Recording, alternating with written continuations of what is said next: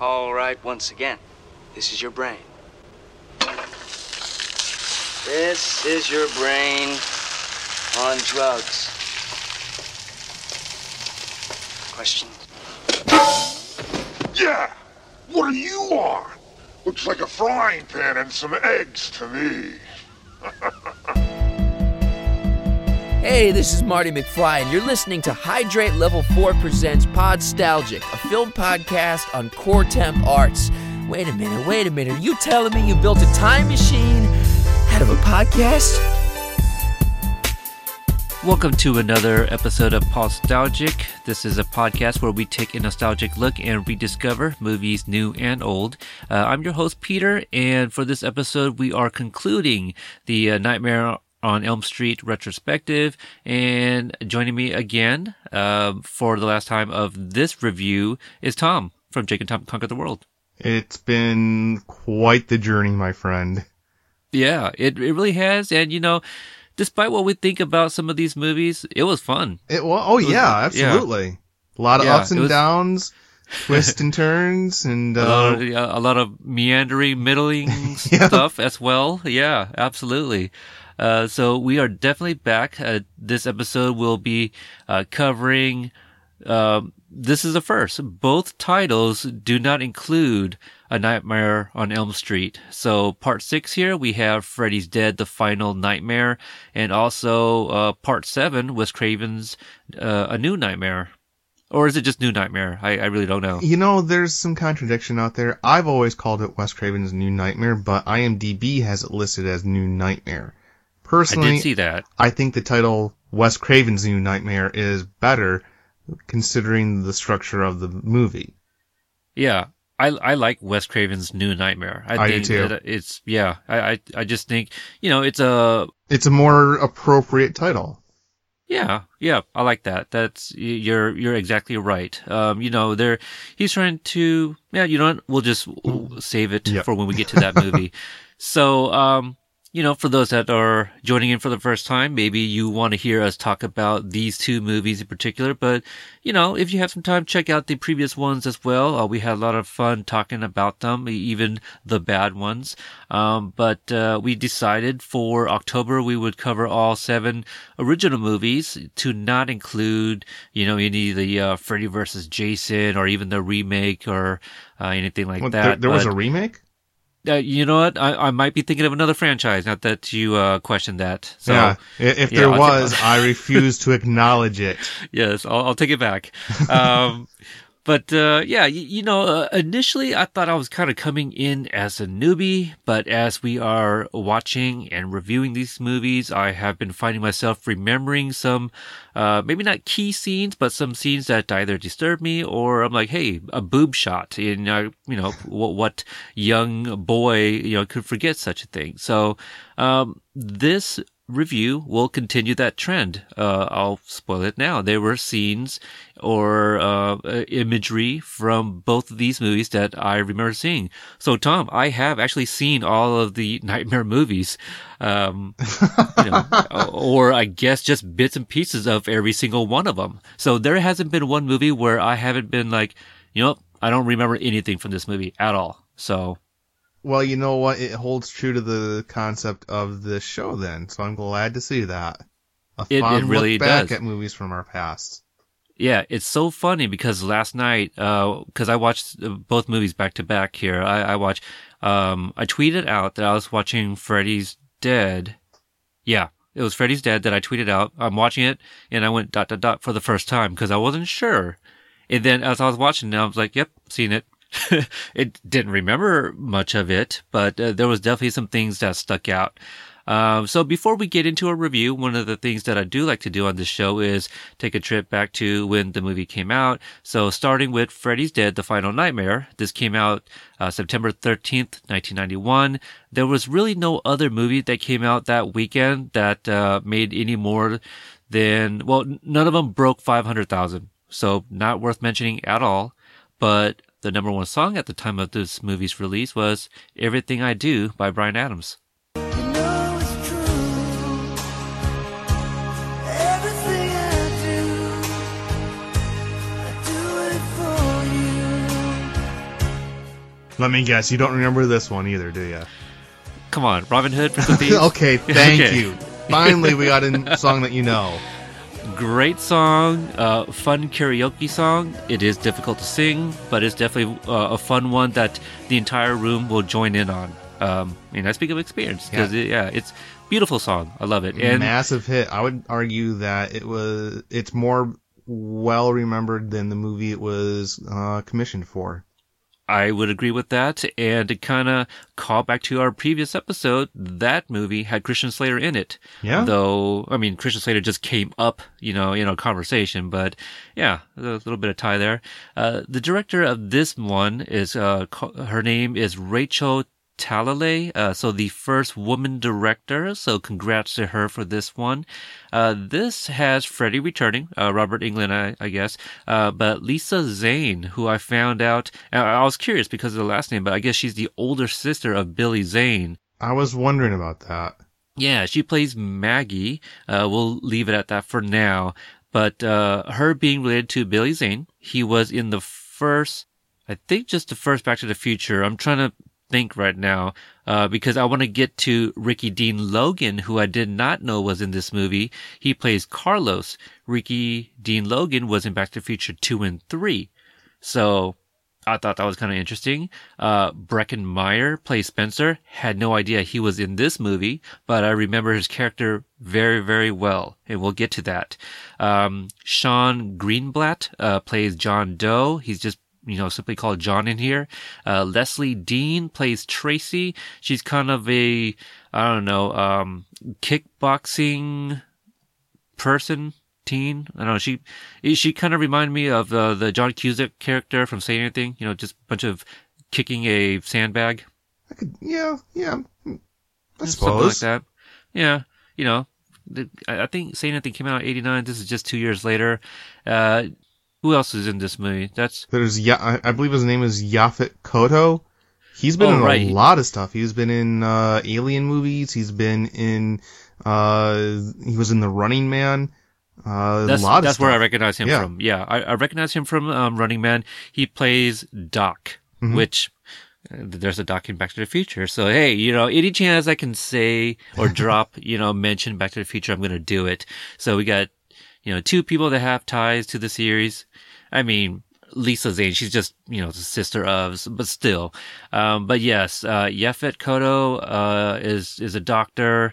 Uh, he also deals with dreams and sleep and, and all that good stuff. Um, so in this one, we find out that Freddy has a child, and that's kind of why he's still around. The last of the Elm Street children, I guess you can say, is is this John Doe, and Freddy releases him into, um, I don't know, this other town to kind of bring like a fresh new group of teens or something. hmm Yep. Literally, the entire town is devoid of children because Freddy has killed them all. Oh, what's that bit of exposition that they give us that uh, th- there was some kind of uh, time in between? I think they mentioned something about 10 years later, then there's no teens whatsoever in Springwood. Springwood, yeah. yeah. Uh, which I thought was kind of funny because Breckin Meyer's character may have just as well been called 90s Kid. He looked just so garishly 90s.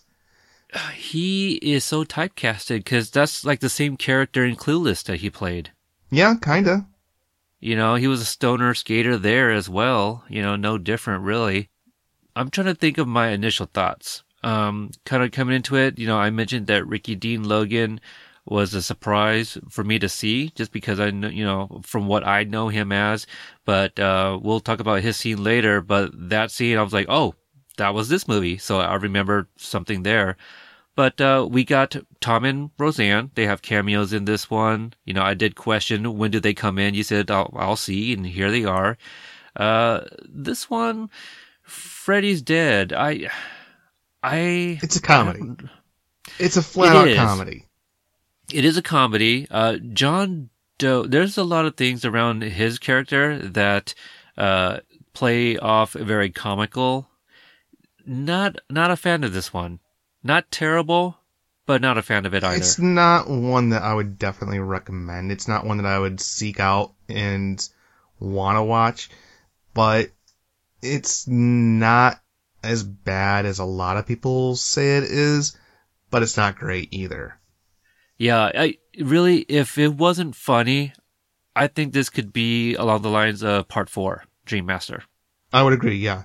But Yeah. again, by this point, the character was just so ingrained in the culture, but the series was definitely on its last legs.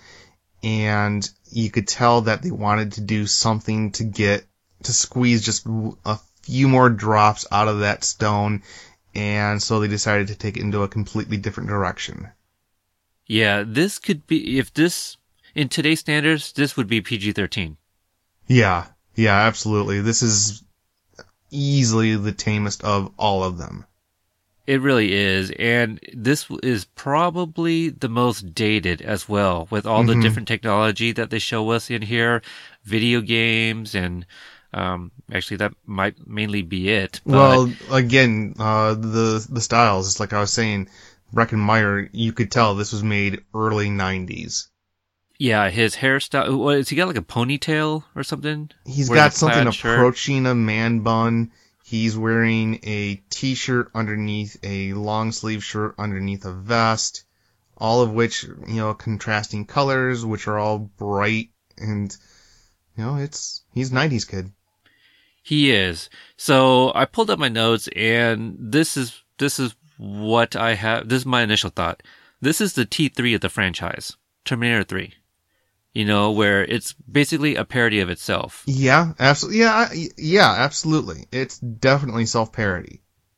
So that's where I, I sit with it. Like, there's some parts to like, you know, but I think all the jokiness, the appeal to the kids, now that he's such a big pop culture icon, that's where it loses me. Um, I, I, I was kind of comparing this with uh, Dream Master. I feel this might be a slightly step up because I actually kind of like the Doc character, the little bit that we get of him. Um, I can't really stand John Doe. Like he serves a purpose, but I I don't really like the character. I kind of find him annoying a little bit. Um, I feel Maggie was a little maybe not underused, but maybe underwritten. You know, like um, uh, we'll we'll kind of get into it, but yeah, this one definitely not one of my favorites. Uh, again, we'll wait until we do a New Nightmare for me to rank them. Um, probably by rewatchability, but um, so the opening scene again, I kind of mentioned. I think it was in the last episode that uh, just about every single installment they kind of reference some other franchise or property in pop culture. And in this one, we get like a scene ripped out of Wizard of Oz. I kind of found it funny, but it just kind of made me roll my eyes because I'm just like, because on IMDb it said that it was a comedy too, and I go, oh no, here we go. Um, we got glimpses of that in the previous ones, but this one is like straight comedy. Like there was nothing to be scared of. No. Um, real quick before I forget it though, I would almost say that the very opening references something else. Uh, in- oh, the plane. yeah, it reminded me very much of an old episode of Twilight Zone, uh, starring William Shatner, directed by Richard Donner, called Terror at 20,000 Feet. Hmm. Interesting. Okay. Is that an episode you'd recommend? Oh, oh yes, yes. Very where you good, okay. yeah, it's a classic. Where you- William okay. Shatner I'll- is terrified of flying, and he gets stuck at a window seat, and he looks out, and there's a goblin on the wing tearing the plane apart. It's great. That reminds me of an episode, uh, one of the uh, horror episodes on Simpsons, where there's like a gremlin, right? Yes, driving. I, I guarantee you they were referencing that. Okay, so this is uh, I, again like I, I didn't really know that how comedy centric this uh, uh, installment was going to be.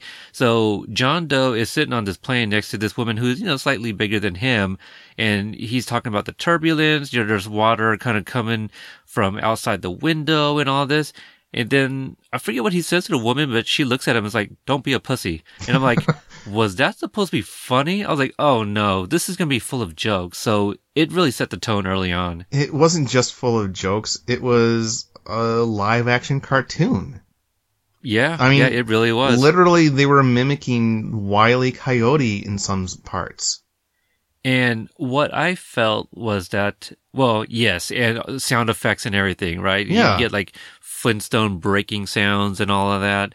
But um, what this movie tried to do, like they tried to take some parts, uh, some good parts from like the previous movies and just didn't execute them as well. No, no, they definitely borrowed very heavily, I thought, from Dream Warriors. They did, especially with the Doc character and having what he uh what he did. So I don't know if I missed this, uh, but I feel like they should have uh had Doc mention that he worked with Neil, you know, from Dream Warriors. Did they say anything like that? No, no, See, because well, it's, been in- it's in- implied that it's a completely different town. Because I always got Right. the impression that the hospital in uh, part three took place in the same town as the rest of the movies, and they go out of their way to say that this movie takes place in a distant town. Yeah, but you know, like some people could have worked together, He you know, transferred. moved away. Yeah. Exactly. Yeah. So I would have liked that. You know, in the last episode, we talked a little bit about how we appreciate it when some of these movies have a little bit of continuity. Um, This has none. Yeah, yeah, it, it really doesn't. It gives you a bunch of other uh, other things, really. And another thing that they do reference. All right, so let, let's kind of just get into this a little bit before we start talking more details. So John Doe he arrives to uh, Springwood and is conveniently has amnesia. Um, how much of this movie did you remember watching it? Quite a bit. Uh, Okay. it- it's a memorable movie, and it's entertaining in a way, but uh, it's also memorable for some not so good reasons. Okay.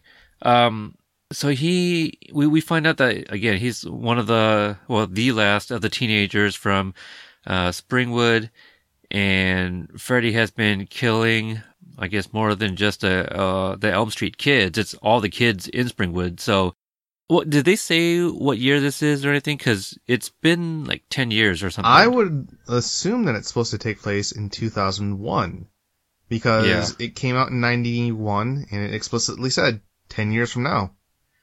Okay. Well, see, there you go. And it being so dated, it that's not 2000. I graduated in 2001, and we weren't playing with like an Atari joystick or anything like that, or the Power Glove. Tho- Those did not last uh, at all. M- most people, you know, we just uh, we're touching screens and stuff to play now. Uh, I mean, it's 2017, but yeah, they were way off. They, I don't think they were really trying to be very close to what they thought 2001 might be.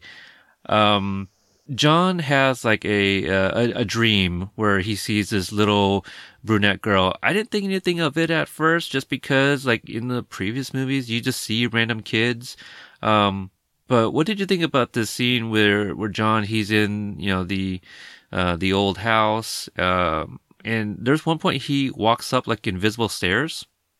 Mm-hmm. Well, at, at first, you know, I thought it was just a typical thing. You know, I thought the little girl was a rope skipper, but turns out there's a little bit more to her than what we originally thought. Yeah, it, there really is. And again, I thought nothing of her just because, you know, we've kind of seen stuff like this before. Uh, John meets Maggie and she's some sort of caseworker, is it? Uh, she works with these teens who have no homes or something. I, I really couldn't figure out what she was. I thought that she was a therapist of some sort, you know, but they didn't refer to her as a doctor. I wasn't really sure what she was. She's like a poor woman's Nancy from part three, Yeah, maybe. yeah. Yeah. So, She- you know. she's like Nancy, just a lot less interesting. Yeah, like this town that they live in, it looks like a dump. It kind of reminded me of like the Detroit in. Oh, I knew you were going to say Detroit. no, hold on, hold on. In uh, RoboCop three. okay. so there you go. But no, that's that's kind of what it reminded. Do, do you remember RoboCop three at all? No, no, I saw it once and I fell asleep during it. Yeah, it's a guilty pleasure just because I love RoboCop. Um, I, I love all th- three of them. I mean, three is the least favorite, obviously. I mean, it's got Ninja Cyborg, so I thought that was cool as a kid. but you know, in that one, that's where you get like the uh, the street war between the cops and the criminals. But it just, uh, you know, like the cops and the authorities or whatever in this town, I don't know if it's ever name dropped, but it, nobody ever seems to care about the kids. You know, they see John Doe, they think he's a junkie and they don't do anything but bring him in, right? So that's where he meets Maggie. Budget constraints, man. Yeah, I bet. um, let's see. So they decide to go back to Springwood because John has this paper clipping of a uh, Krueger woman, right? I, uh, and then there's like a water tower in the background, and Maggie kind of remembers it. So she goes back to Springwood and then find out these other kids uh, were stowaways, right? We meet uh, Tracy, we meet 90s Spencer, kid and, Carlos. Yep. That's right. Yeah, that's right. So so they go back to Springwood. Um, the, the- so we they get to the fair and there's no kids, and I'm glad they mentioned it I because thought it was hilarious. It, it's the saddest fair ever. Mm-hmm. It really is. And er, uh, one of the characters mentioned that the town is straight out of Twin Peaks, which Again, I that's that's kind of what I saw. it well, it's very dated. And in, nine, in in 2001, nobody was talking about Twin Peaks, let alone teenagers in 2001. That's right. Not for another 16 years. Yeah. So Twin Peaks is back now. So they weren't too far. Yeah, they were far off. They they were really far off. But you're right. If you're gonna set it in 2001, you gotta keep out some of those some of those things that would date this movie. Yeah. But yeah, we got the I, I mentioned we got Tom Arnold, Roseanne Barr here. Which is just And- bizarre. Uh, I, I mean, Roseanne was still pretty popular at this time, wasn't it? Oh 91? yeah, yeah, it was at, you know, she was at full Roseanne power at that point. Yeah, it's, it was a show I watched, not religiously, but it was definitely one, you know, like one of those, like, yeah, nothing else. I'll watch me some Roseanne because I like Roseanne. I was more of a Married with Children kind of guy. Same but, here, yep. Yeah, so you know, I knew who she was and kind of brief, and I kind of misremembered that I th- I thought that you know maybe they were Freddy's step parents or anything or something, but it was just straight up a cameo. That's all it was. Um, what do you think happened to the parents? Are they delirious because all they their kids were the, killed? all yeah. the entire adult population went crazy because all of their children completely disappeared. Yeah, they're all delusional. There's a, a scene where John and Maggie are, are at a school, I think, and there's woman she's teaching like an empty class, but thinks there's kids all there. Um, Oh, and real, real quick, I gotta point out Uh-huh. something where my music geek definitely stood up at attention because it was the first time I noticed it when they're flipping through the scrapbook about all of the uh, teen deaths. okay. There was a headline that just said four dead in Ohio, which all you classic rock people out there listening to this knows that is the chorus from Neil Young's protest song Ohio about Kent State. And so the music geek in me definitely got excited about that. That was probably the best part about watching this time. Huh. Nope, I completely missed it. I don't even know what that is. So it, you know, I, I think that might date both of us there uh, Yeah. a little. so yeah, I completely, uh, I, I didn't even get that reference. Um, so there, there's another scene here where the, the three teens that we kind of mentioned, they, they drive off, right? And they get lost in, in they, they keep going around in circles around this one statue. This was very reminiscent of the, uh, Alice and Dan where they run from the, the diner to the car, right? Where that loops like four times. And so we got that here. Again, they're taking elements, what they probably thought were good in the previous movies, just not as well executed. Cause I didn't find that scene interesting. And what I thought was kind of silly, which, which I didn't want it to be silly, was when Carlos finally pulls out the map and there's like a never ending open like or it's just never ending. It just he just keeps opening this big map, and you can see that they're clearly taped together. But I thought that was kind of funny. But again, I'm just like, but I don't want funny in this movie. I don't know. Maybe it's because I walked into it, especially on this viewing, expecting a comedy. But for whatever reason, that scene and his delivery of his lines are one of the most memorable parts of this entire movie for me. It says we're fucked. Yeah. It, it was good. I'll, I'll give you that.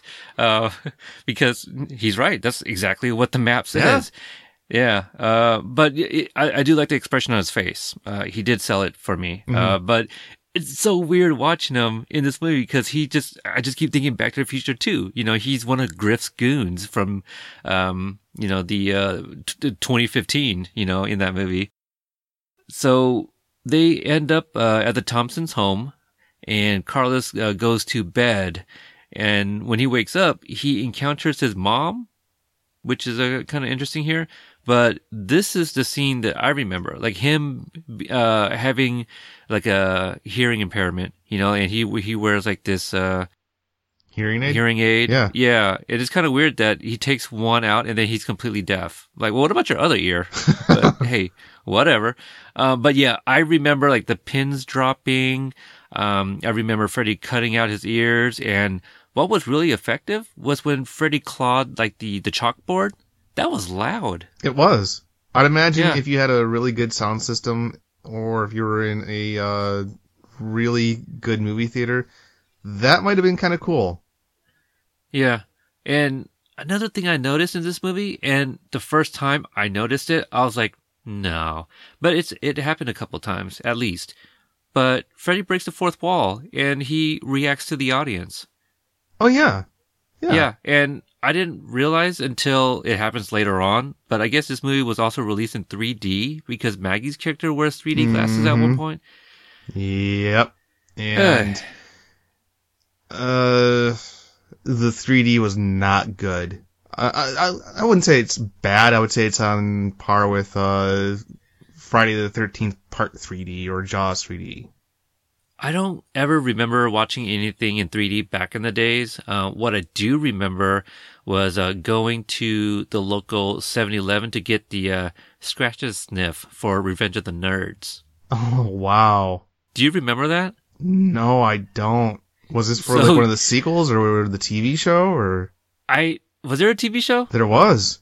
I- Okay, so I don't remember what it was. It might have been the TV show because obviously I knew somehow that there was going to be something Revenge of the Nerds related that you'd have to go to 7-Eleven to get the scratch to sniff. And as you watch, it'll tell you what to scratch and then you can sniff it and you smell whatever was in that scene. Oh, that that can And be it wasn't like, yeah, it, well, it wasn't like, you know, nasty smelling stuff, you know, it probably like lemon and I don't know, but I was just, that's the only thing I remember where they play with your senses like that. But I was never really into like the 3D stuff back in the day.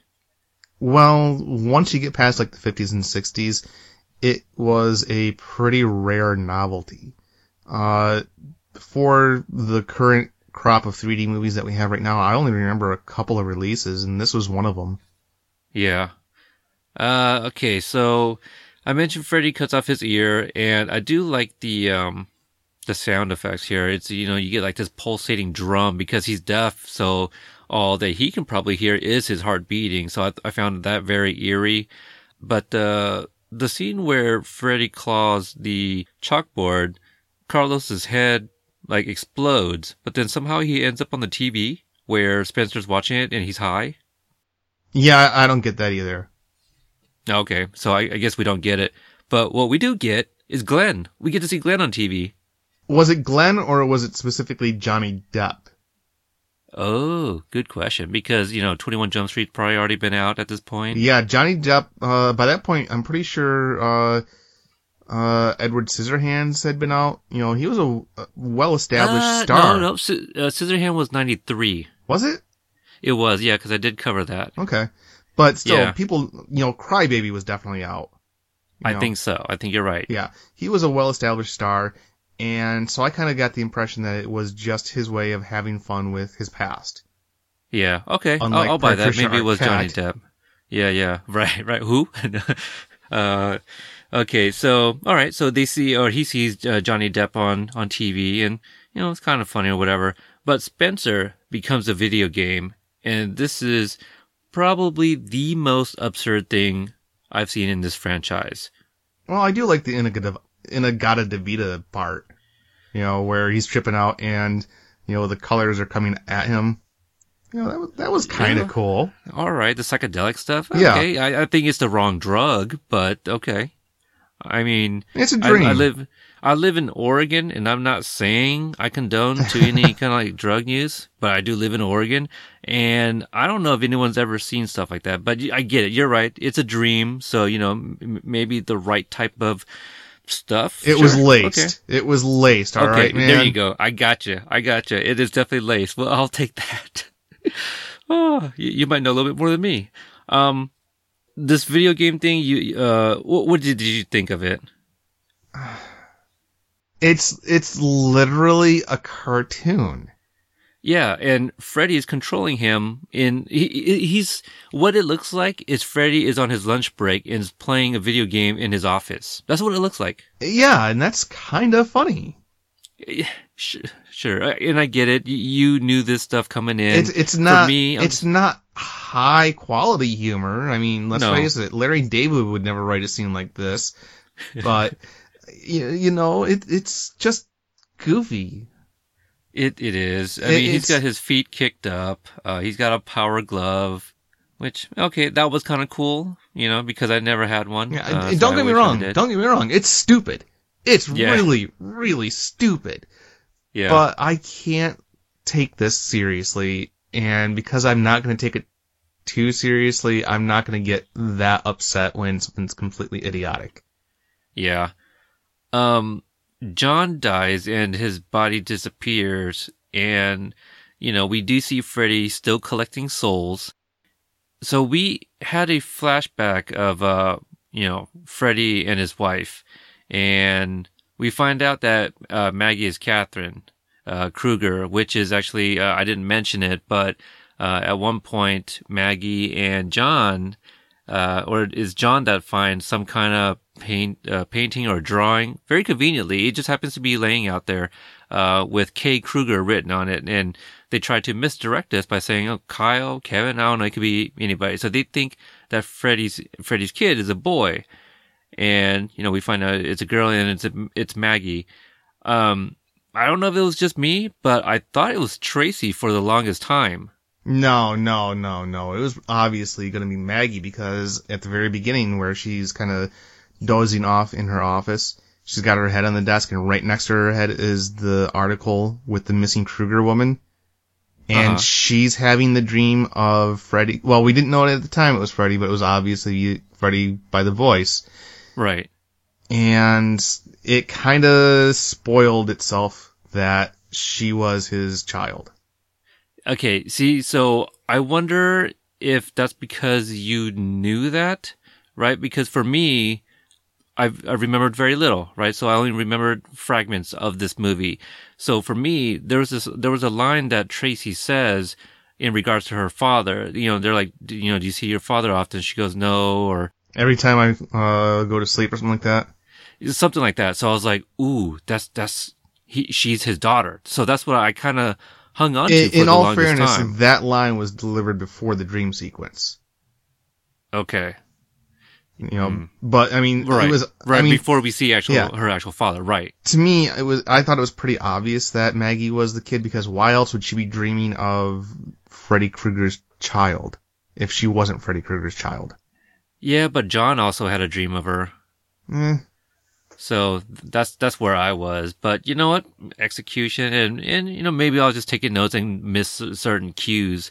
But yeah, for a while I was just like, oh, because I felt that they were kind of building up the Tracy character, you know, making her a badass. Again, Maggie's like this, you know, social worker or person that works with kids and, you know, kind, kind of a, a Nancy, but not Nancy. You know, again, we're kind of comparing it with Dream Warriors. And so I thought Tracy was going to be like Kristen and I don't know. I don't know what thought I was thinking. Tracy reminded me of, and I can't remember her name. The the one who, in her dream, had the leather clothes and the huge mohawk. Taryn? Yes, that's who she Yeah. reminded me of. Okay. A little bit like that. What did you think of this character of Tracy? not very original, not very noticeable. You know, uh, like I said, this movie in particular, the characters were very one-dimensional and not very well fleshed out. You know, Yeah. there, there really isn't anything to think of them. You're just kind of wondering, okay, is this one gonna die? How is this one gonna die? When's this one gonna die? Yeah, I just felt they spent too much time making her a badass and, and actually showing us her father. So very creepy scene. clearly she's been sexually molested, you know, and that's why that's why she's the way she is, I guess. Um, very tragic. But uh, what do you think about the flashback about Fred and his wife and uh, uh, Maggie? You know, witnessing his mother's death and and all of that. Uh, I thought that was probably the closest that we got to this movie to genuine horror. Uh, I also thought it was kind of interesting to see variations of his glove, or maybe even prototypes of his glove, Mhm. where you had spikes coming out of the knuckles, or you had like short claws. Um, I thought it was actually probably the m- best handled part of the movie. Yeah, and I like it how that wasn't the focus of this movie, right? Like it could have been uh, Freddy, Freddy Begins, right? And I, I don't, I don't think we want something like that. And just this little bit of flashback, I think was was fine. Like, okay, you had a torture room with all these other types of gloves, and also, you know, they kind of blur it a little bit. But yeah, you, you see him murder his wife, you know, because Maggie witnesses that.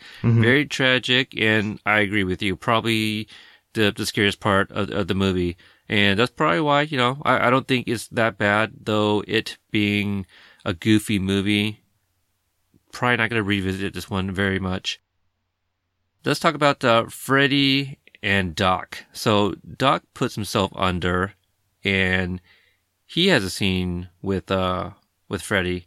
And I think this is also where we find out about dream people, which I feel they should have had some other name rather than called dream people. Th- These are the people that uh, keeps Freddy around and tells him what to do. Uh, according to him, that's what he says. Yeah, um, it just felt like they were throwing exposition out there just to have it out there. You know, uh, What do you think about the dream people who look like flying sperm? I don't know why, but it reminded me of the thing that was in, supposedly inside Jason Voorhees that they showed in Jason Goes to Hell. I The y- you know worm-like, uh, entity. Uh, I like don't the know- cover box. Yeah. cover box. yeah. Okay. Okay, I got you. Because uh, again, I'll, I'll say I haven't seen that, and I'm sure I've seen bits and pieces of it. um, uh, but yeah, eh, it was weird. I just the Dream People was very underwhelming. Like that could have been a focus in this movie. You know, finding out like why does Freddy keep coming back? Well, it's these Dream People. Maybe they could have been called something else, and and maybe uh, they make them stronger in this one. I don't know. You Oh. know. personally you said that nobody wants to see uh Freddy Begins. I would love to see it. You know, Yeah. where you don't even necessarily see Robert Englund in the makeup, but you get a full explanation. And hopefully in that version they would have uh the people or entities that bestow Freddy's power onto him look more menacing than a badly done Muppet. Well, I definitely wouldn't mind it at this point just because we've seen just about like anything else they can do with the movie. Uh, and I feel, I feel like, well, that's not the only way to go because I forgot what it was and maybe we can pull it up later, but Robert Englund did have his own take on what he would do if he were to write and direct a movie, you know, which at this point, why not? The man had been playing Freddy for years. Why, why don't you give it to him? You know, uh, Wes Craven is no longer with us, so gi- give it to Robert Englund. You know, I'm sure he's got great ideas, but we we do get like kind of bits and pieces of his memories. You know, we do see him as a kid where he uh, takes a hammer to a mouse, like in class, and then we see him as a teenager. And I didn't know his dad was Alice Cooper. That's kind of cool. You know, so Alice Cooper very is uh, actually. very appropriate. Alice Cooper is the king of horror rock. and I do remember this scene. So um, that's another scene I do remember. And um, yeah, so so you know we get some backstories, but it, it would be interesting to kind of see an entire movie of it. I don't know if I want it, but I'll I'll watch it at this point after reviewing all these movies. I'll definitely check out any Freddy property. I mean, I did watch the other stuff uh, thereafter. You know, Freddy versus Jason and the the other thing that doesn't exist. You know, so I I also even watched uh, Jason X and what else was there? That that's the Well, one with Jason Uber Go- Jason, right? Yeah. I'd Yeah. kind of like to get my hands on Freddy's Nightmares, the TV series. Oh right, I think it ran for like two seasons I around think this time actually. Yeah. around this uh Final Nightmare. Um, all right, so let's see. We uh, Maggie Maggie goes into the dream. Um, and she's gonna pull him out because in the previous scene, Doc was able to rip out a piece of his clothing, which Nancy did in the first movie. She brought his hat back. I felt like, you know, we, we mentioned there's basically no continuity in this one. I don't know if Heather Langenkamp would have returned for this one, but maybe she just said, I once pulled this hat out, you know, so you guys can do that too. I did it once, you guys can do it. I don't know. Maybe, maybe they could find her diary that uh, Jesse had from part two.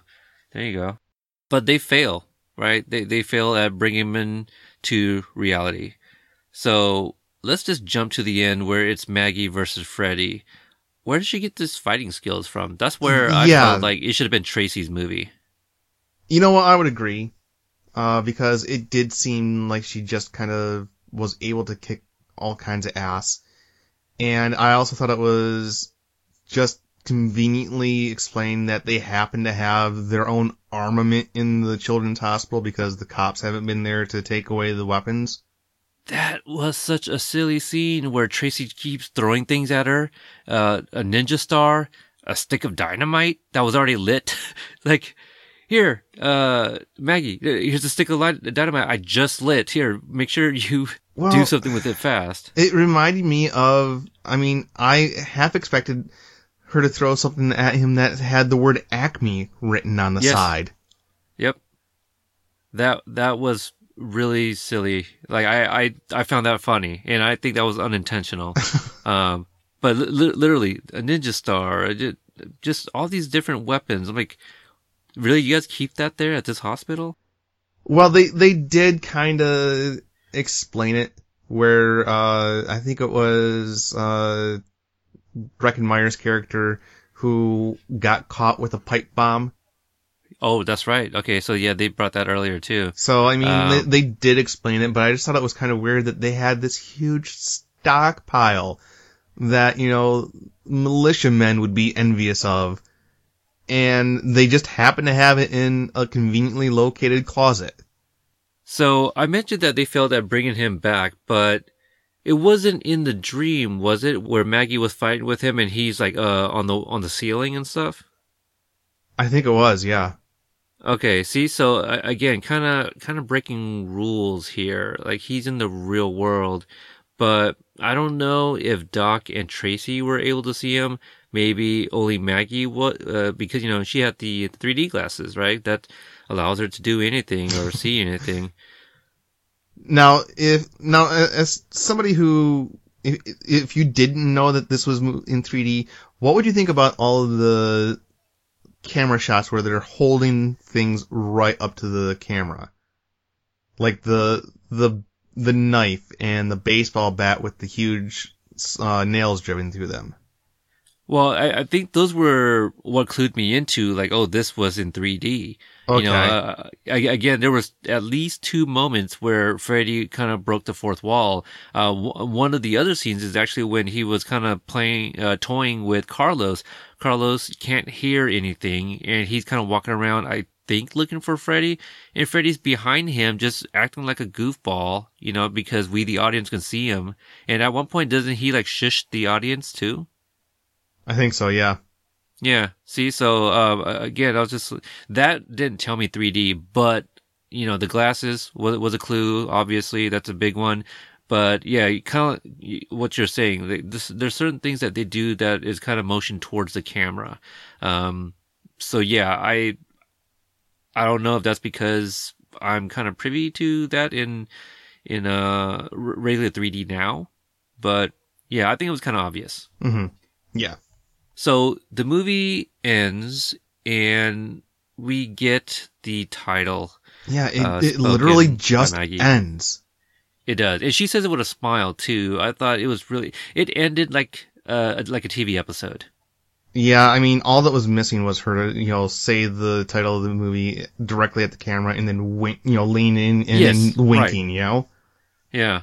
But I mean, we do get one thing that's probably one of the best things of this movie is actually like the, you know, Freddy's greatest hits or scenes, Yeah, you know, a from little the rest of the other movies. Yeah. So I thought that was pretty cool.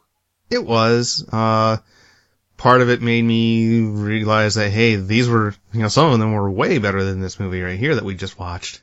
Oh, absolutely. Yeah. Um, but it was definitely nice to kind of, you know, go back and see some of that. For those that haven't revisited the movies like we, we've been doing, I think they'd really dig that. But Mhm. I think it was kind of cool too, uh, just a recap of what we've seen recently. So, do you want to get into the scare meter? Yeah, yeah, I'm kind of curious to see where this falls on your uh your chart. So I haven't been keeping track, but uh, I'm just gonna give this one a one and a half, just uh, only because of the uh, what, what's that scene that we were discussing earlier? Where he kills his wife in front of uh, his daughter. Yeah, the the whole flashback, you know, when uh, it was just Fred Krueger, you know, before he was Freddy. So that scene alone, um, you know, Maggie witnessing all that must have been very tragic. I feel for these kid actors, and we'll get to it in the next movie. Um, but yeah, I'll give it a one and a half just for that uh, scene alone. I think that's fair. Um, this isn't the greatest movie, but uh, again, I, I said it before. I don't think that this is uh, the movie that is the absolute bottom of the barrel in this series, just because it's just it, it's campy. It's the 1966 Batman version of this particular franchise. You can't look at Yep. it too seriously. Yep, that's you know what you're exactly that's uh you hit the nail on the head there. It uh you go back and watch some of those 66 stuff you're just like this is so silly, but I'm still going to watch it because it's Batman. You know, same thing here. And honestly, I don't do drugs. I don't condone drugs. I'm not telling people to do drugs, but I'd imagine that if you were sitting back with a joint, this would have been a much, much better movie. You know what? Let me let me write that down real quick cuz I do live in Oregon. uh all right. Uh Wes Craven's New Nightmare? Yeah. Yeah. What the hell is going on, Nancy? Why are you calling me Nancy, John? Why are you calling me John? Nancy, pull yourself together before you make yourself and that kid nuts. John! Would you call Robert? Robert? Robert Englund. You know, the guy who plays Freddy. Freddy who? Freddy Krueger. Nancy, Freddy's dead. All right, so Wes Craven's New Nightmare. Uh, this came out October 14th of 1994. So when this movie came out, that very weekend, very, very big weekend, especially in comparison to the previous movies we've done. I mean, the last one had nothing notable. This one has all types of movies. Uh, have you heard of Pulp Fiction? Yes. Yes, I have. Same weekend, yeah. Uh, Little Giants, you know, for the uh, sports family uh, friendly people. Hoop Dreams, which is one of those documentaries that people talk about, and uh, Exit to Eden. Not a movie I saw, but I think it's Dan Aykroyd and uh, Rosie Oh, O'Donnell. Yes, I remember that movie. Yeah, so this is, you know, Rosie O'Donnell, she's already done um, League of Their Own at this point. Uh, I don't think she's done, um, what's that uh, Nora Ephron movie with Tom Hanks and. Oh, Sleepless in Seattle? Right. I don't think that was out yet. It actually might have been the same I think, year. no, I think, yeah, I, I think it was out. Uh, but I do Okay. remember Exit to Eden. I remember, uh, watching it on, uh, Cinemax one Friday night. and okay. the reason I remember it is Dana Delany. That's all I'm gonna say. Dana Delany. That that name re, uh, re, rings a bell. The only thing I remember, I, and again, I, I'm gonna say I didn't watch it, but I probably did. Uh, I, I remember Rosie O'Donnell being in bondage.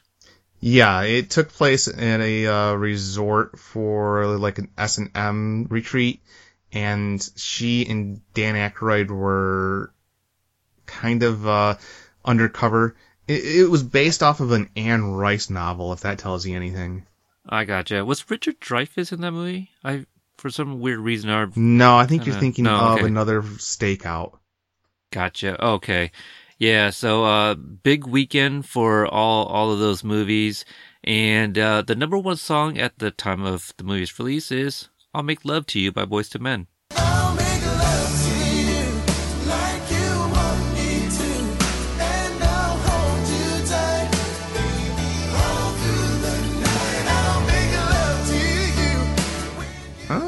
The night. I'll make love to you. Ah, huge song, huge song. So everybody knows that one. Even Peter knows that one. Yeah, I, hey, I know that one. That's that's one I know.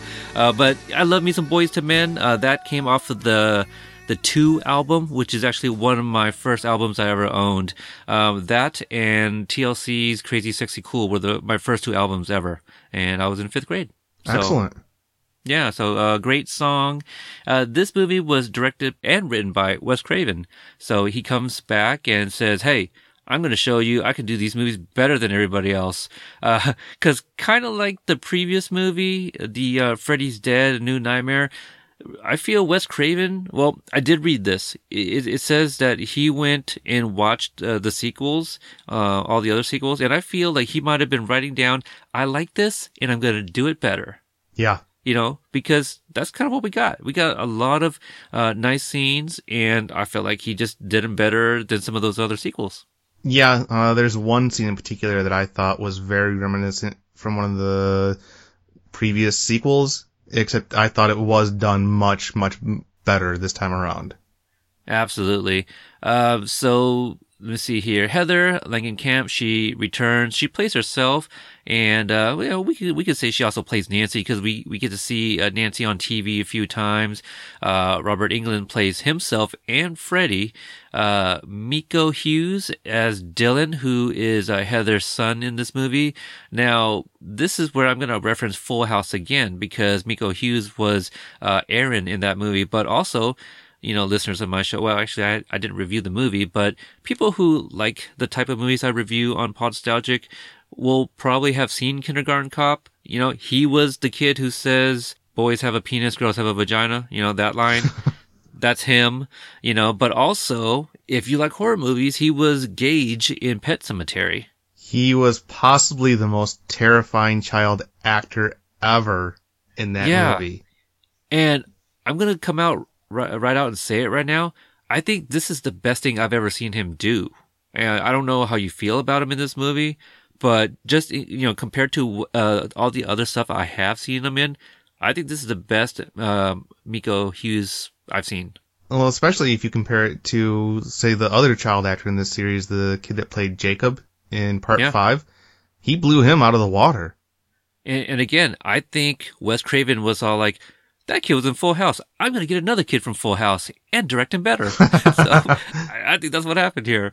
Uh, continuing on, we got John Saxon, who also plays himself, uh, but also uh, returns as Lieutenant uh, Donald Thompson, who is Heather's father on screen. Um, we got the a babysitter named Julie. She's played by Tracy uh, Middendorf.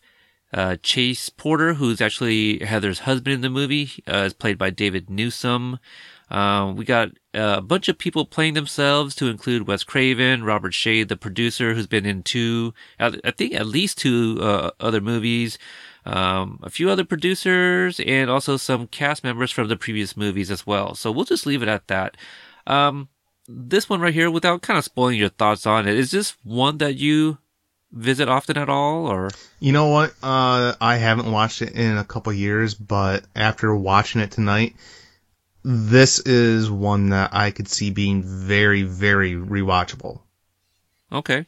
Yeah, this one I thought going in that I hadn't seen it, but again, some of the scenes I was like, oh, I I remember that, but not so well. So maybe I did not sit down and actually watch this. I, I just might have seen it, you know, uh, kind of channel surfing, and I'll watch a little bit of it and probably change the channel or something like that. Um, so it was vaguely familiar. Uh, whereas like the previous movies, when I saw a scene, I'm like, I remember that very well right? So this is the one where I'm just kind of like, yeah, you know what? I've probably seen some of the scenes. Um, but, uh, yeah, I like this one. I thought it was well written. All the people that played themselves, I thought were great. I thought Wes Craven was good as himself. Um, I think the only person that kind of stuck out was one of the producers where she meets Heather uh, at New Line Cinema, you know, the headquarters office or whatever. Uh, when she was talking to Heather, I felt there was some kind of ADR work where it looked like their lips didn't quite match up with their voice. And it kind of took me out a little bit just because it was very noticeable. So yeah, it was it was that- stiff, but I, I'm willing to give somebody like that the benefit of the doubt because they're clearly not supposed to be professional actors. Yeah, I mean, but uh, Robert Bob Shaye, I thought he was great. I thought he was pretty good. You know, uh, playing himself. and, and especially because he has a tendency to be in these movies quite a bit in background characters. Uh, Yeah, the I- one that I I'd do it. What's that? I I would do it. Yeah. Well, the one that I know for sure was in part two. He was the one. He was the bartender that The- the bartender. Yeah. So. Yep, that's right. You mentioned that. Yeah. Um, I'm trying to think. What was yeah? I, I think he was also a teacher in the very first movie, right? I think so. Yeah. Yeah. So yeah. So here we are. Here he is again. So um, when the movie first started off, I didn't. I don't know what I was thinking about. I didn't think it was a dream sequence, but it it was uh, because they're on the set of a Freddy movie, which I knew that premise, right? That uh, that they're working on another movie and Freddy's trying to uh, stop them or something. I I didn't really know the details, but I just knew that it's on the set of a Freddy movie. Uh, but it fooled me. Uh, they got this. I don't know, animatronic hand that comes alive, uh, and it kills like two of these special effects guys. So you said it's been a couple years. There wasn't anything that was that uh, was kind of fresh for you, right? Everything was all like, yeah, okay, I, re- I remember these now. Oh, I I remembered a lot of them. Uh, there were just it, it- like one big detail that I finally felt kind of click into place for me just tonight, though, and we'll, we'll get into that. Okay.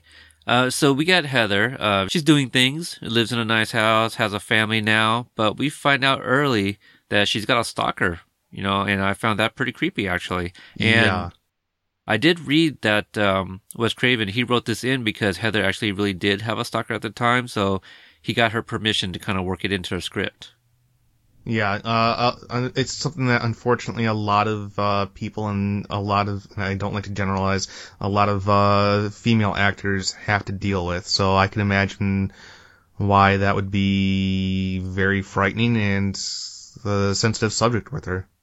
Absolutely, very unfortunate that uh, it, it does happen, and some of them can get very uh, violent Well, and very say, look at uh, John Lennon. Oh, absolutely. Uh, I actually heard an episode on a true crime podcast where they talked about some of the celebrities. Uh, let me see. There was an actress that I forgot too. Same thing. Yeah, uh, I can't remember her name. Uh, she was on a show called My Sister Sam. Yeah, I think, yeah, I think that's the one. Yep. So, uh, very, very tragic. And, you know, I, I'm glad that the times have changed because before you were able to look these people up and just go to their house. Mhm. So we got, um, uh, Dylan is her son and th- there's a scene here in the, in the beginning of the movie where he's watching like the first nightmare, uh, movie, which is kind of funny because anytime one of the movies is on screen is actually the first nightmare that Wes Craven, you know, wrote. And, uh, you know, he's not going to show any of the other sequels, but I, I'm trying to think some of the things that I read about Miko's parents, uh, like how they get him to cry and all these things. It sounds, it sounds horrible. I was gonna say, to didn't they tell you. him like something horrible and then you know kind of push him out onto the set? Yeah, so what I read was in one scene to get him to cry, they had his mom leave the hospital and his dad whispered that his mom's dead. Oh, You know, and I'm a parent of three. You know, I'm a father of three here, and I, I can't imagine doing that to my kid. Now, Miko must have been uh, like seven or eight, I, I feel like, in this movie, and I have a five year old, and I'm just, I, I can't imagine putting him through like a fraction of the things that Miko goes through in this entire movie. oh man, that oh that I would say that's borderline child abuse right there. Yeah, but you know, I mean, uh, the guy is like directing horror movies now, so I mean, you know, I guess it was his thing. The, the reason I guess he was in this movie because he was actually a big fan of Freddy. You know, something that we've kind of mentioned. Uh, you know, uh, starting with part 4 right? It, Freddy was becoming very big, and the kids were loving it. So, you know, I, I guess for Miko, you know, he he was probably professional enough to kind of you know, to, to, know the difference between reality and on screen. And, um, I don't know. I, I think he did such a great job. I, I just, I wonder the things that they had to coach him on, you know, to get the right look and expressions and, and, and deliveries and all this. because I think he's one of the best things in this movie. The other thing is, I was I don't know if I was harsh on uh, Heather Langenkamp in the, like the other two reviews, but I think this is her best acting, which It is, is. funny because she's Yeah. yeah she's like acting her, as herself though, Mhm. but nonetheless, I think she's great in this uh, movie. So I I now see what you meant when you when you when I asked you like um you know, about Heather Langenkamp being a scream queen. You're like, oh yeah, there was like no hesitation on your part. You're Mhm. just like, yeah, you, she's up there. And I'm just like, what? Because I, I didn't see it, eh, with the first two movies, but this is this is it right here for me. I, I think she's great. Um, I I do like the scene where Heather is called to a uh, talk show, a, talk, a TV talk show here, and uh, Robert shows up in the Freddy makeup, you know, in uh, you know face burns and, and all, and uh, I'm starting to kind of pick up that. What do you think it is? Is it her working on the on these films that gives her some sort of post traumatic well, symptoms or something, and the stalking? the stalking, uh, the fact that she's already kind of on edge because there's something clearly not right with her son. Uh, Her nerves are on end because there's this series of repeated earthquakes. I think they said at that point it was like five of them in the last three weeks.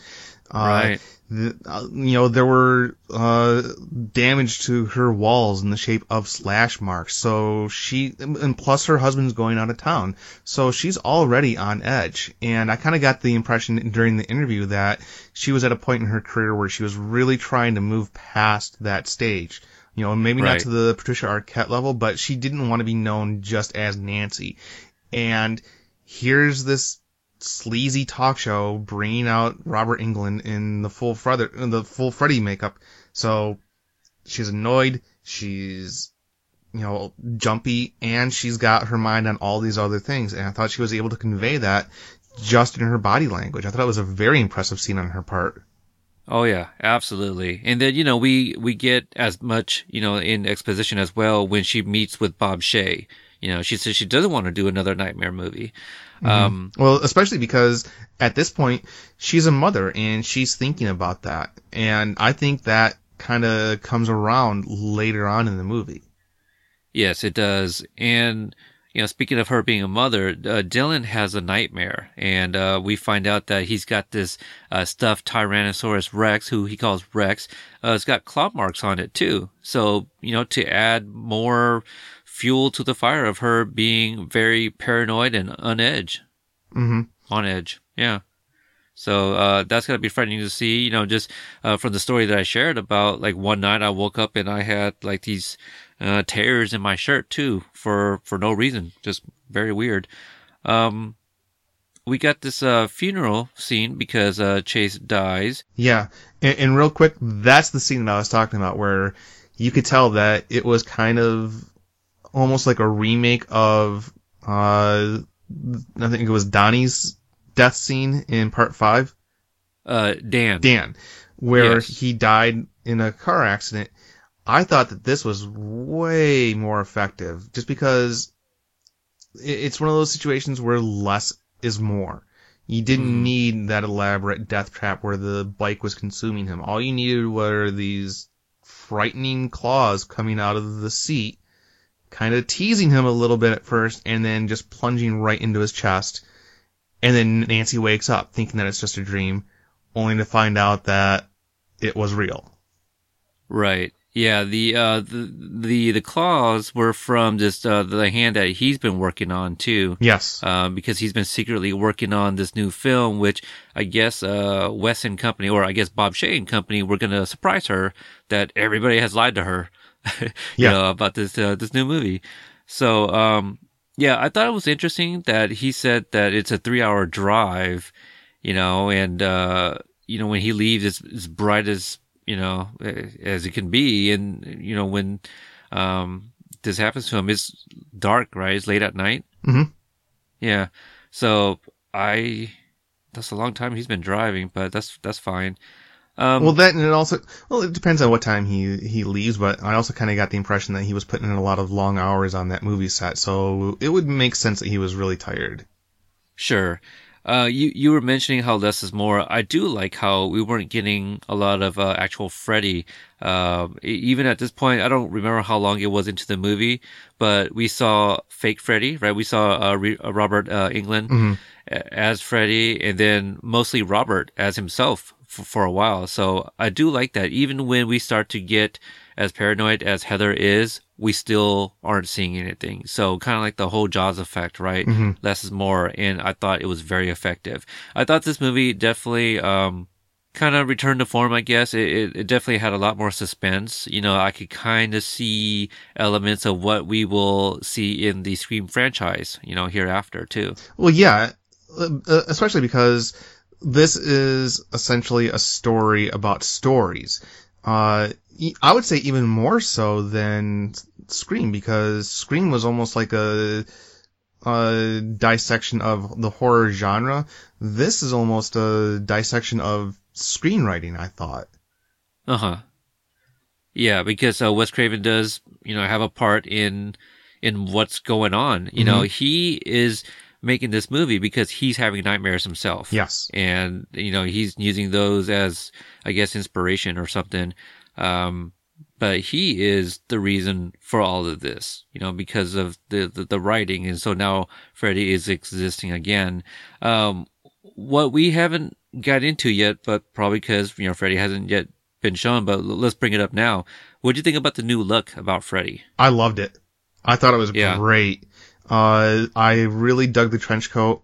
I thought that the sweater where the green and red pattern were kind of reversed and the shading, or at least the tone of the red and green were different. But the makeup I thought was phenomenal. And the thing that I finally picked up on, they changed the glove to where it was almost, uh, like razor blades or, or long knives clamped onto his hands. So it wasn't a glove, was almost as much as it was an extension of his own reach. The Right. thing that I picked up on is there's a very, very famous poster for the first Nightmare on Elm Street movie where it's pointing down at Nancy's character in bed and you have this claw kind of reaching out. It, the claw on that poster is the claw that Freddy has in this movie.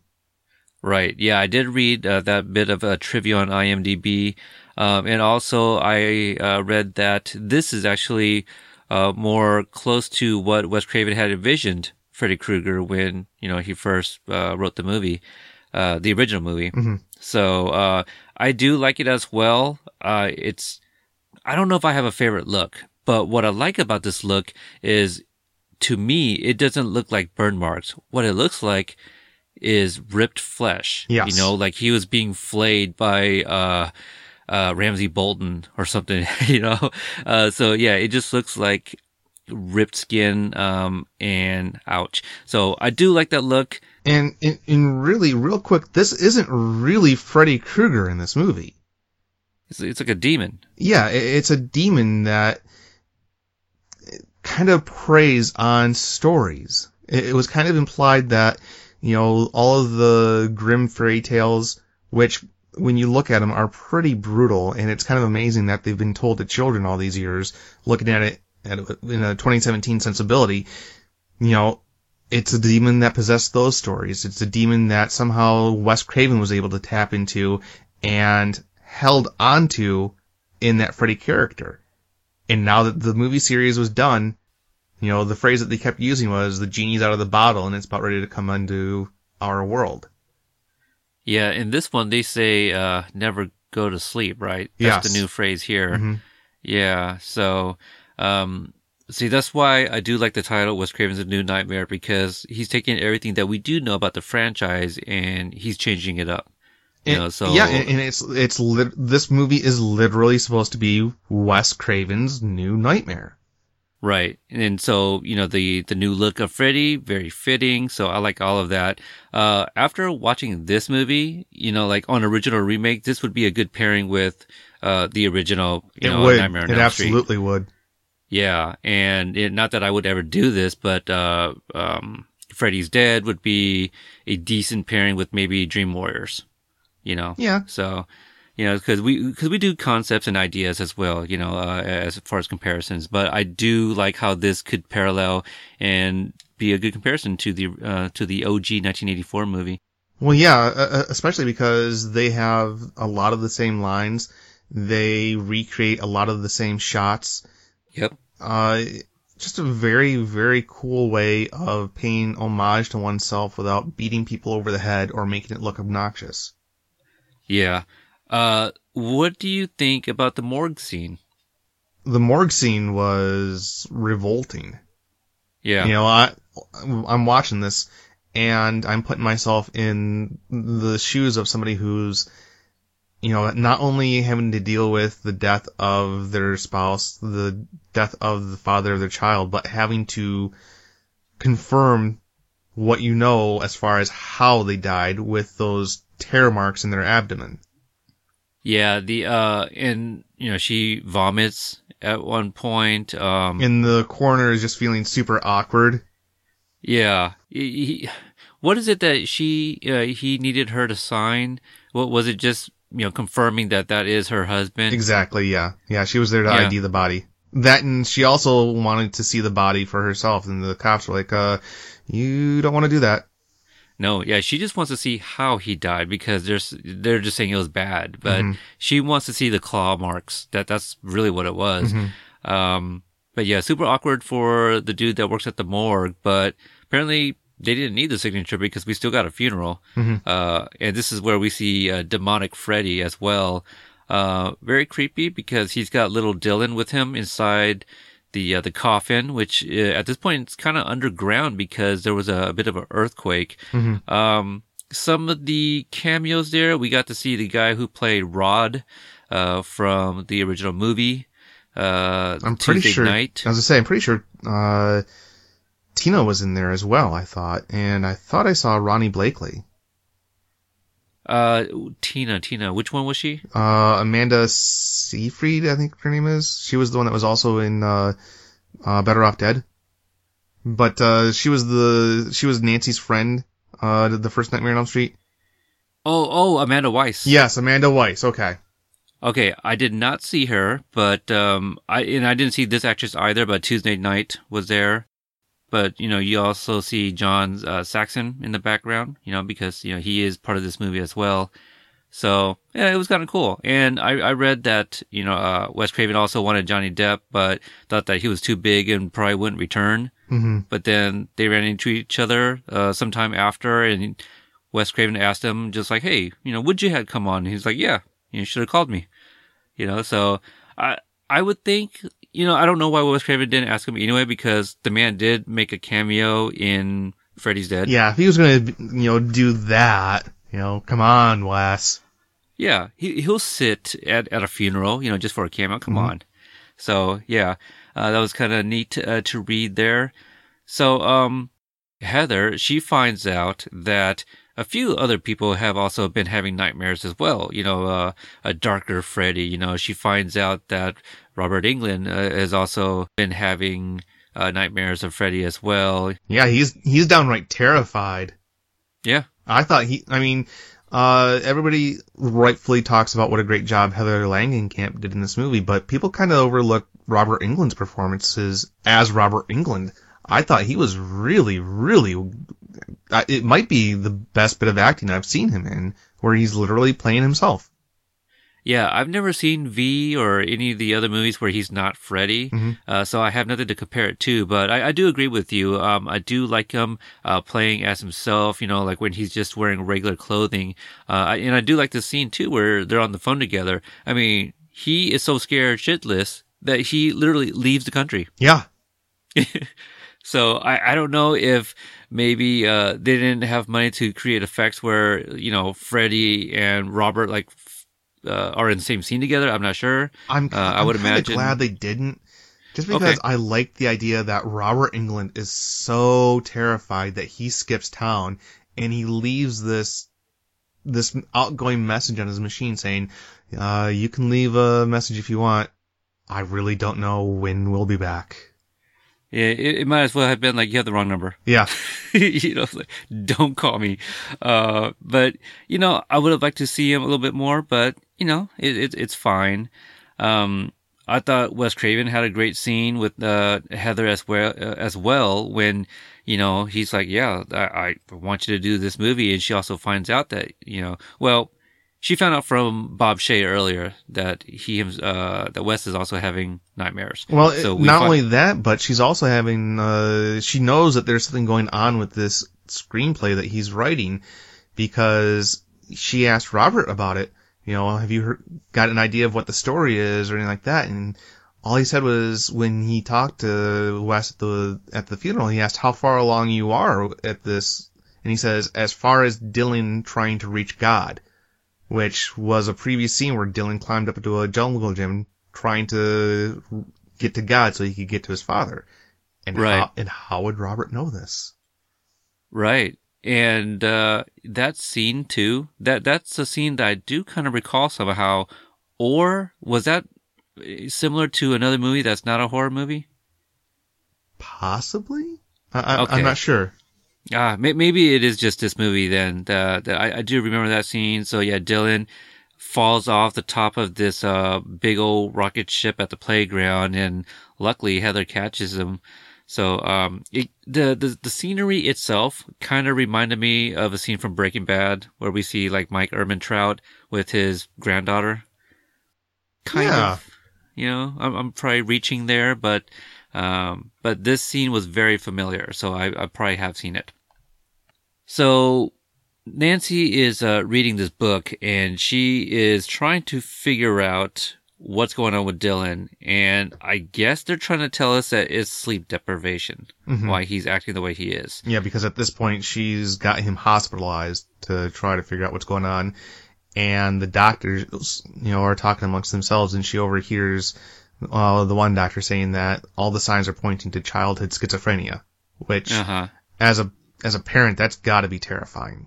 Absolutely, and you know they even mention it in the movie that uh, sometimes it's uh, passed on, you know, within the family. hmm So now I don't know if Heather's questioning herself, but everyone's questioning if she has some issues.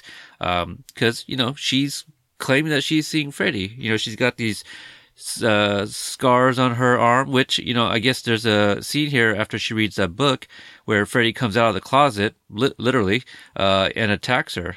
Um, and this is the part where I'm starting to kind of like, huh, I'm scratching my head here, but he calls her Nancy. Yeah.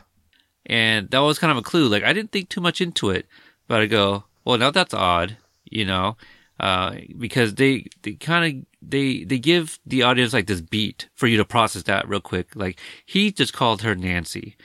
Um, so that's when I, I think I, I, you know, started like kind of leaning forward in my, in my seat a little bit because now, now I'm curious what is going on. hmm And I, I feel like I'm the type of guy where things kind of go over my head easily. So I feel like some people might have picked it up right away, but I was definitely intrigued.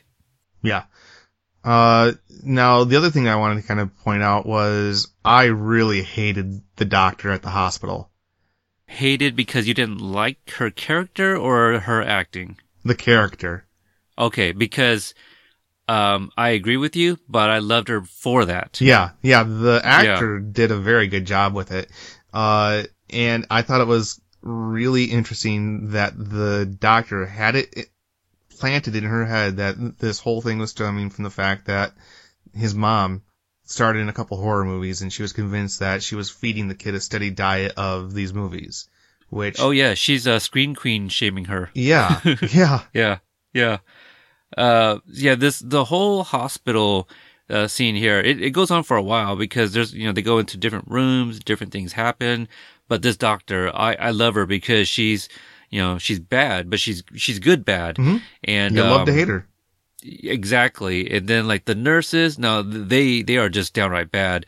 But I do like that little trick that they pull on Julie the babysitter where one distracts her and then the other one that's with Dylan is the one that actually sedates him. So I thought that was, uh, that was kind of cool that they did that. I also thought it was kind of cool that Nancy had absolutely no problem beating a nurse's ass. I think, I'm pretty sure she physically I know she punched one flat in the face and she elbowed another one right in the ribs. Yeah, Julie uh, punches one in the face as well. Yeah. Uh, but yeah, they, you know what? I would do it too. They're Yeah. they're keeping my kid away Exactly. from him. Yeah, they they have no authority to. Well, do they? I, I don't know. I don't okay, know. I I'm gonna plead Yeah, I'm- ignorance on that one. me too. I'm definitely joining you on that. Um, but I I feel there's there's other types of people that would be authorities. You know, like I don't think the nurses can make that call themselves. Like they should be contacting somebody. You know, um, You'd figure that their legal department would want them to. Right. Yeah. That, that's that's kind of what I'm getting to, but uh, this is where I'm starting to kind of piece it together. But um, uh, Heather is talking to Julie, the babysitter, and and I'm like, and I noticed the gray in her hair. I go, wait a minute, was that always there? And and then uh, Julie kind of points it out. She's like, what what happened with your hair? I go, is this a movie?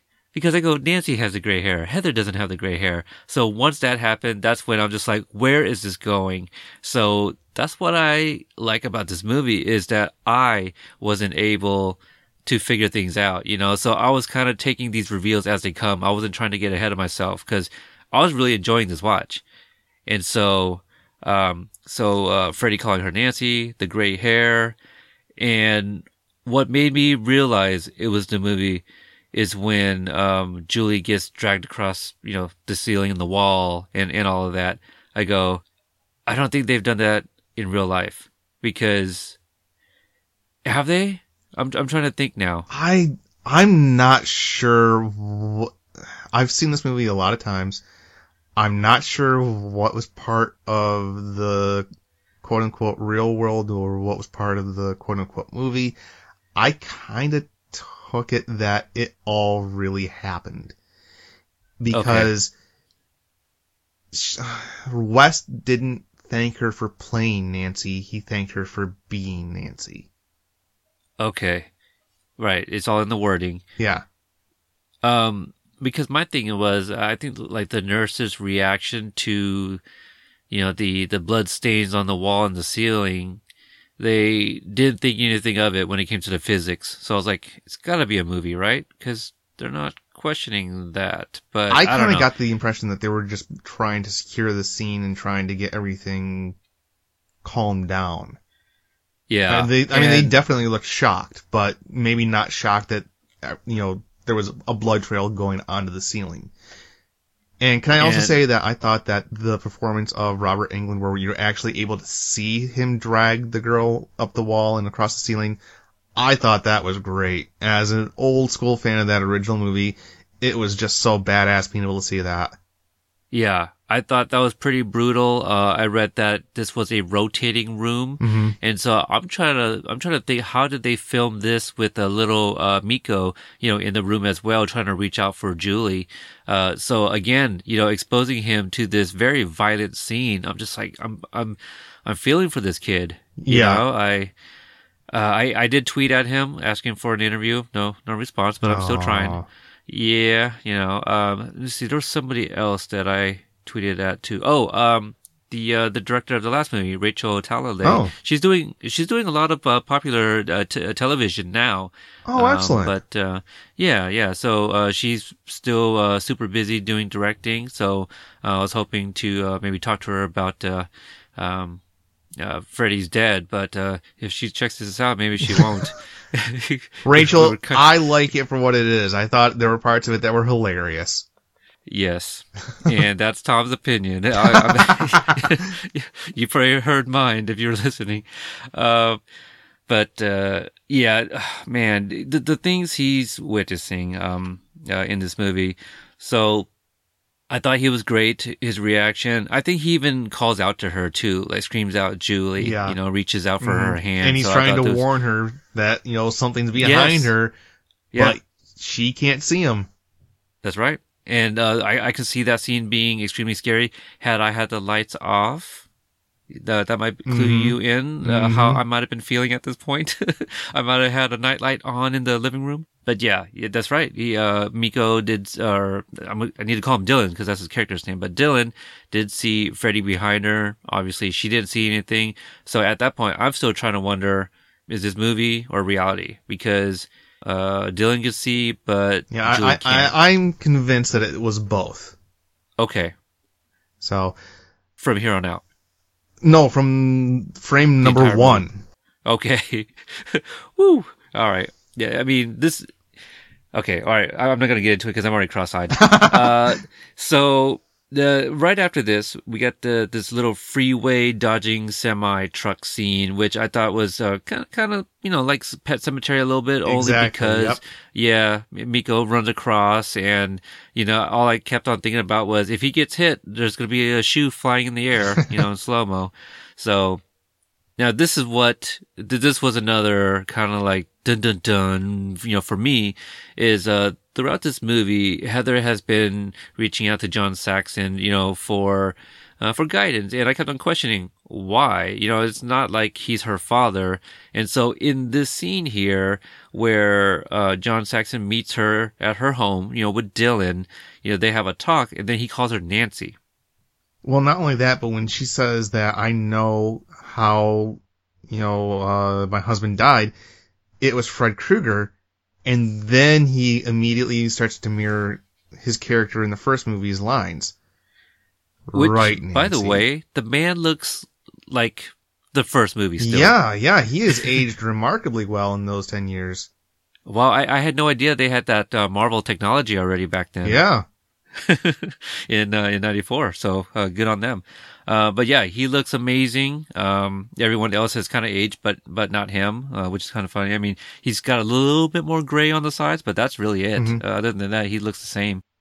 Yeah, and uh, the other thing that I thought was great was how they were kind of, you know, uh, recreating the end of the first nightmare where he's emerging out of the mattress under the sheet. He's cutting his way out, but he's doing it a lot more slowly this time, and he only fully emerges when Heather refers to John as daddy. That's right, That's when and- he gets out. And not only that, we get the Thompson house back. Yep. And Wes Craven said, "Fuck you and your red door. I'm making it blue again." Yep. so that's that's all I saw throughout this movie. I, again, Wes Craven is sitting there writing down, "I'm gonna steal that and make it better," and he's just flipping off like every movie he's watching. Um, because yeah, I I read that he just he was not a fan of any of those other sequels. I don't blame him. And didn't he like kind of lose out money? I, I felt there was royalties owed to him that he never got. Uh. I believe I remember hearing something about that. Yeah. Yeah. So the very end of the movie, we're in like Freddy's lair. You know, looks like uh looks like a scene out of like a Mortal Kombat game, and uh it's you know it's the final face off, like the literally final face off between uh I guess Nancy at this point. Uh, I don't know. Let's just go with Nancy because you know she's playing the role Mhm. now. Uh, versus versus Freddy, and a couple staples from the previous movies. We get uh, a large tongue, which did did we get uh, a tongue out of the phone again? We did. Okay, because it was really quick. It, it- yeah, so- it was quick, but it was there.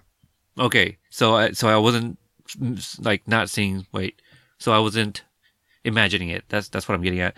Um, so again, we get large tongue, but also we got your favorite thing. You know, the the flick of the tongue by Freddy, right? That's that's your favorite thing. Oh. uh, so we got that, but uh, this this is another thing I, I don't ever remember seeing stills for. Like uh, I, I read that the, the the tongue scene is actually uh, like a pretty big thing from this movie too. yeah. Yeah, I, I believe it. Uh, the other thing that I thought was really interesting was they recreated the stair scene where she's Oh, trying yes. desperately to get up the stairs and she's sinking into this goo. And the reason why I think that's really interesting is because Wes Craven did not want that in the original movie. Oh, That sequence was based on a nightmare that Bob Shaye had, and Bob Shaye insisted that it was in there, and Craven just kind of put it in there to appease him. So I thought it was really interesting that he did it again. Okay, yeah, and that's something that I brought up in our uh, first review. That that's a scene that I do remember uh, from my childhood, and yeah, it was kind of nice that they brought that back too. So uh, I, again, uh, Wes Craven is playing with all types of nostalgia uh, in this movie. Yeah, uh, everything from his own work. Uh, I, I'm pretty sure I saw a little homage to Evil Dead 2 because he and Sam Raimi always dropped hints of the other directors' works in their own movies. Uh, and even old school fairy tales because let's face it, Hansel and Gretel plays a central role in this movie. Yeah, we we get a little drop line earlier that uh, uh, Dylan he wanted her to read that or wanted her to remember the story or something. Yeah, uh, well, not only that, but it was also important that uh, she tells him again how the kids got home and what happened when they got home. That's home. right. Yes. So yeah, they um so they kind of push the witch into the oven or something. hmm Yeah. Uh now wasn't Hypnocil supposed to come back at some point? I don't know. I thought I read that somewhere that it was going to be brought up. I, I don't remember where I read it, but I feel like there was an emphasis on the Hypnocil from the third movie. And so I thought that was going to be brought back. And I almost thought that I could see them maybe Dylan giving it taking. to. Yeah, I was gonna say. I was gonna say them giving it to Dylan. Yeah, so I thought that's what that was. Uh, but yeah, it's the breadcrumbs that leads uh, Heather Nancy uh, into Freddy's lair. Um, I- again, I just keep thinking about the actor Miko Hughes in in the scene where he's inside like this, you know, big oven or whatever, and the reaction on his face just looks so authentic, you know, and just. Um, you know, you got Freddy trying to climb inside where you are, and you know, you, you see this man's face, and he's just slashing at you, and we get the return of like the stretching, uh, the you know, Stretch Armstrong Yeah. arm as well. So they brought that back. Uh, what else did they bring back? I, I think that's pretty much it. I think we might have touched on a lot of that stuff, but I'm just, I do wonder where Miko Hughes' head is at at this point. I think I saw that he's 31 now. Yeah, I, I Um, did see that on IMDb. Yeah, so he hasn't done a whole lot, but he does write and direct, and I think he's got some horror stuff under his belt. Uh, but I mean, you know, uh, on his Instagram, it looks like he likes to go to. I don't know if it's Coachella, but it looks like he goes to those type of events. So he seems to be like an okay kid, but but damn, the things he was exposed to in this movie and the things that they had to do to get him to react a certain way. Yeah, that hearing that just pisses me off. I mean, I hope that he's okay, but I Yeah. could never imagine doing that to a kid. No, uh, th- those those lies just to get a reaction. Um, I wonder what the the child labor laws were like in '94. You know, were they just as strict as they are now? Um, I would imagine so, because I think the Olsen twins were like the last of the ones where, you know, because usually um, kids they always age up, and the Olsen twins were like the only ones that played themselves since birth. Yeah. and well, not birth, but um, Practically. yeah, but I don't know. I mean, the the the, the kid was like six, seven, eight at the time, so he might have been a little less strict, uh, you know, since he wasn't like a, a kid or toddler, you know. Yeah. So, um, I think that's it. You got any last thoughts on this movie? Uh, You know what? Uh, it's been a long time since I've seen it. I actually think I like it more now than when I first saw it. This is a really, really good movie. Yeah, I definitely have an appreciation for this one as well. You know, when we first started this, we um we saw a lot of people, you know, say that uh the first one is their favorite, uh, a new nightmare is their favorite, and I did do a poll on Twitter, and uh, I haven't checked it lately, but the last time I checked it, it was a little, a little over a hundred votes, I would say, and I think the original movie had like a sixty-one percent. A New Nightmare was actually third place. It was Dream Warriors that had 30 some odd, uh, percentage. I can, I can believe that. Yeah. Yeah. And I, I can see that too. But, um, for me, like, I think this was, uh, well written, well acted all the way around from top to bottom. Everyone was good. Um, obviously we, we have some opinions on the ones that don't act and they were just in it playing themselves. So, you know, that's fine. Um, I don't think there were any pop songs that really stood out that yeah, you know, Actually, the anything. the only complaint I have is I thought that there were times that the score was a little over the top. Yeah, it was kind of like um, this is a bad comparison, but it's kind of like the original Terminator theme, and then when Part Two came out, it was more like orchestral. hmm You know, it was kind of like that, right? They took the original song and they updated it with the new instruments and stuff. Yeah, I feel. But like the scenes where they're supposed to be like high tension or where it's supposed to be frightening, I thought that the score was actually kind of obtrusive, I got you. Like it should have been. Uh, I think there was a one little bit more where, subtle. Uh, again, less is more. Sure. Um, yeah, I, it didn't bother me too much, but uh, for this one, you know, I'm gonna put it up right there with uh, Dream Warriors, and I think I I, I gave that a scare meter of 4 Mhm. Um, I don't remember what I said about the original movie. I might have given it like a three and a half. I think it, something that sounds familiar. Yeah, yeah. So, um, so that's that's where I am. I think this one and Dream Warrior and Dream Warriors, it wasn't like scary like this one, but it's kind of what you said, accumulated, um, you know, f- throughout the movie, uh, kind of kind of made it scary. Mhm. So, the way I would rank this, uh, I would rank it by rewatchability, and I think I'm gonna put Nightmare at the very top. The first one? Yeah, no, this one. Oh, really? New- wow. Yeah, Wes Craven's New Nightmare. I think I would put this at the very top for rewatchability. And I'm saying that only because uh, I am a fan of the Scream movies. Uh, I do like all four of them. I know a lot of people hate that fourth movie, but I I still kind of enjoyed it. Um, I think I might have liked it more than three. But I mean, it's been a while since I've seen those movies. But I like Child's Play as well. So I think why I like uh, Wes Craven's A New Nightmare because it's kind of like those, a little bit more modern. Um, Like a deconstruction of uh, movies and horror in particular. yeah, you know, and and I think what he did, uh, you know, the execution uh, in, in this movie was much better than what they attempted to do in Freddy's Revenge uh, or Freddy's Dead. Yeah, I, Um, I I loved it so much that I really wish that they didn't do Freddy vs. Jason, let alone the remake. The, the what now? I, I loved this movie, New Nightmare, so much Uh-huh. that this should have been the final word on the series. They shouldn't Right. have done Freddy vs. Jason. They shouldn't have done that remake. They should have just The what now? You, you keep Oh, saying that word. I- yeah. Yeah. uh, but yeah, no, I got you. Th- this would have been uh, the perfect uh, uh, Yeah, closure. you know? Exactly. And it where it began, really. Yeah, absolutely. It's a good bookend, Yeah. right? I, kind of what I said. This would be a, a great pairing on original remake. Um, yeah. So the, for re- rewatchability, I would watch this one over because I think uh, Miko Hughes is is great as this creepy Dylan. Um, I thought, you know, what's funny? Uh, I actually thought Julie m- might have been. Uh, involved somehow too with like maybe the prank calls and the stalking or something.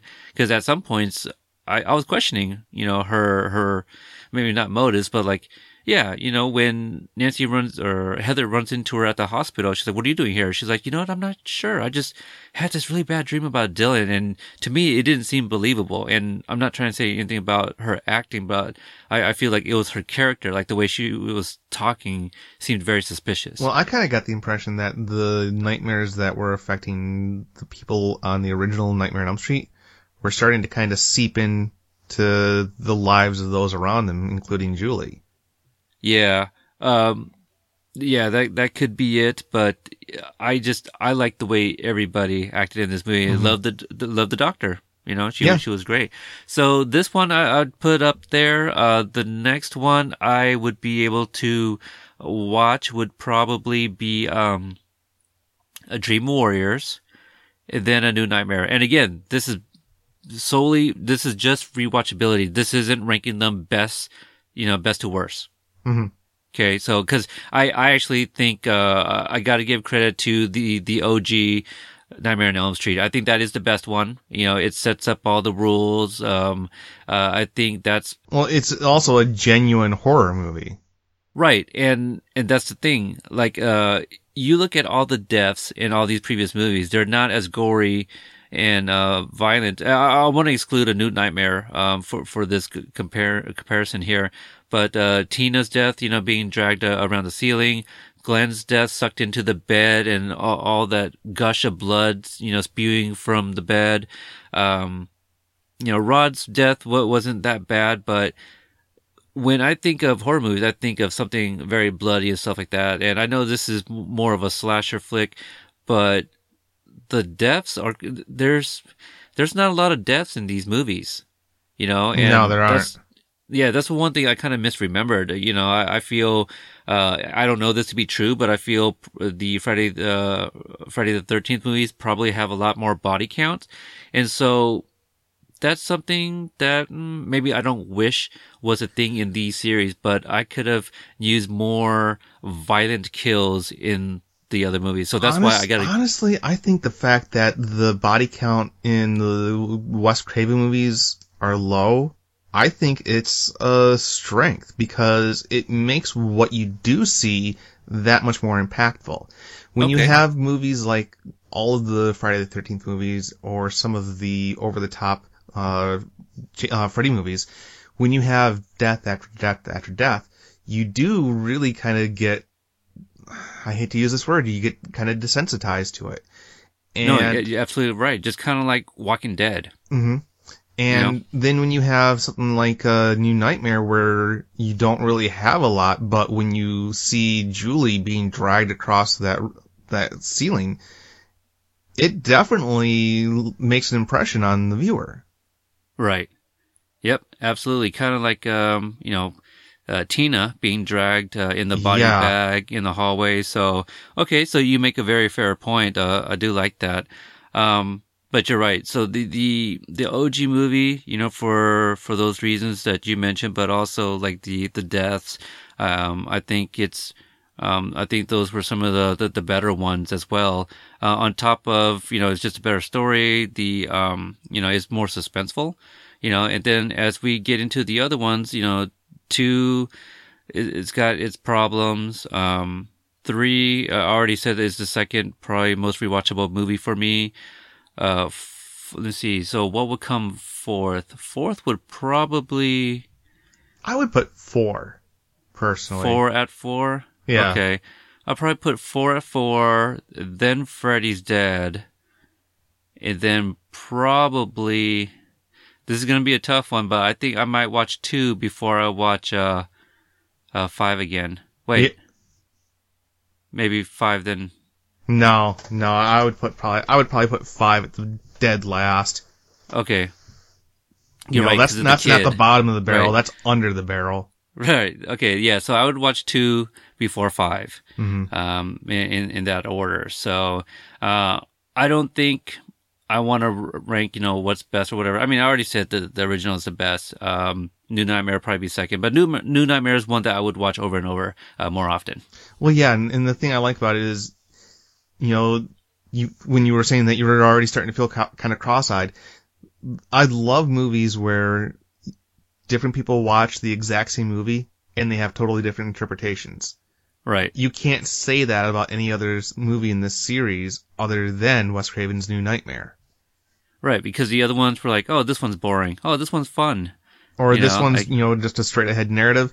This one, you end up getting invested in and you have to kind of interpret it on your own. Yeah. You know, they don't Yeah. give you all the answers, but they don't do it in a way that makes things confusing. They make it in a way that's intriguing. Unlike, you know, The Dream Child. Right. Yeah.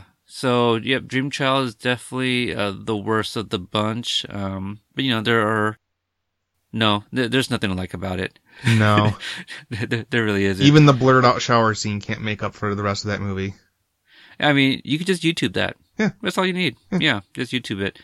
Okay, so uh, any any other uh, last thoughts about this one? We didn't get any feedback um, uh, uh, for any of these movies. I, I was hoping to get something for a new Nightmare, just because that was just one of the other ones that uh, people said that they loved. Yeah, well deserved. Uh, I, I don't have any final thoughts on the movie, but I do have one final question about the series as a whole. Okay. Now, one of the things that Freddy Krueger is known to do is attack people by using their own fear. Now, Yes. let's say Freddy invades your dreams, Peter. What fear would he attack you with? Really tough question being put on the spot too. Do you do you have one? I do. I have two of them. Uh, Okay. Rodents, like uh, mice, rats especially, I can't stand. If you want to chase me out of a room, give me in the presence of a rat. I can't do it. Same thing with bats. I have Hmm. literally ran away. I'm not a tiny person, but I have sprinted away from bats. Okay. If he were to take the form of rats or bats, I would just curl up into a fetal position and hope that whatever he does to me is quick and as painless as possible. All right, so I I think this is going to be a little cliche, but um, just to kind of generalize it, but ghosts. Um, when I watch Ghost Adventures with my brother-in-law, we always get creeped out when they pick up like some type of voice or some words on that little, you know, uh, little thingamajig that they use. Uh, so that creeps me out. So like, I don't know, maybe whispers where you don't know where the hell it's coming from. So I'm just going to generalize and say ghost, you know, kind, kind of vanilla there. Uh, but also I'm strangely scared of roadkill. Oh yeah, Just you dead- know what?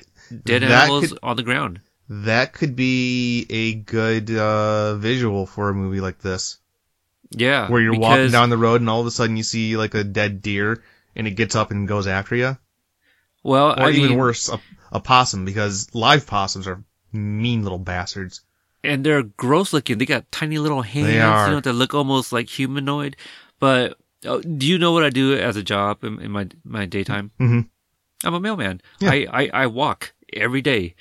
Often I'm not paying attention to what's coming ahead because I'm getting mail ready, and when I look up, I almost like step on a dead squirrel or a Oh, possum. I thought you were going to say that you you tripped over a roadkill. That would be Oh, that's the stuff that's of gross. nightmares. No, no, I've never really come across anything that big. The biggest thing I ever come across was a dead possum, and that's that itself is actually pretty big.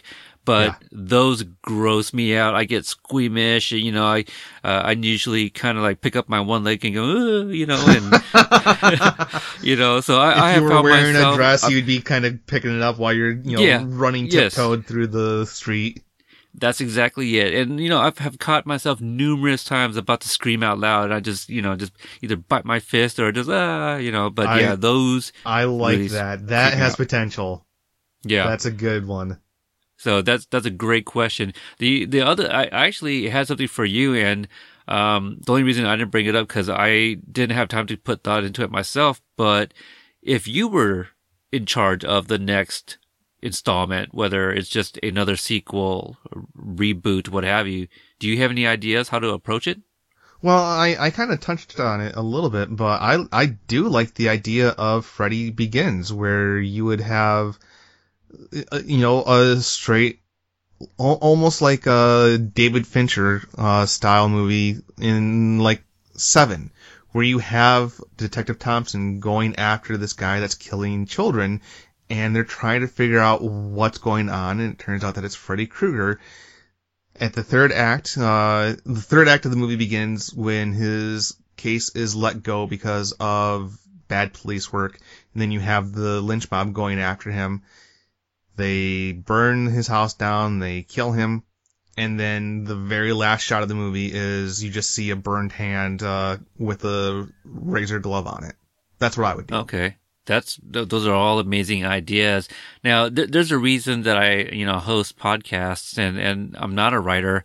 Uh, but my, like the only idea I could think of, I mean, it's a bunch of elements from these movies, but I like the idea of Alice being a daydreamer and just blurring that line between reality and dreams. Um, I, I want to see like a version where it's kind of like that, you know, where Freddy is again in the real world, kind of like, you know, part two, but do it better. And, you know, um, don't make him vulnerable when he comes into the real world. I know that's his thing, but, you know, I, I'm sure if it's well written, make him a little bit more, like, not indestructible, but harder to kill, you know, now that he's in the real world and he's just not haunting, um, Elm Street kids. It's, it's, you know, uh, what's that expression? Uh, everything's game, right? It's, Okay. It, you know, anybody can die and he'll just kill anybody just because. But, but then that kind of, kind of to what you're saying earlier, like less is more. Um, it takes away, you know, from some of these other deaths. And I don't know, it just might be something different and it may be a bad one. But again, that's why I'm not a writer.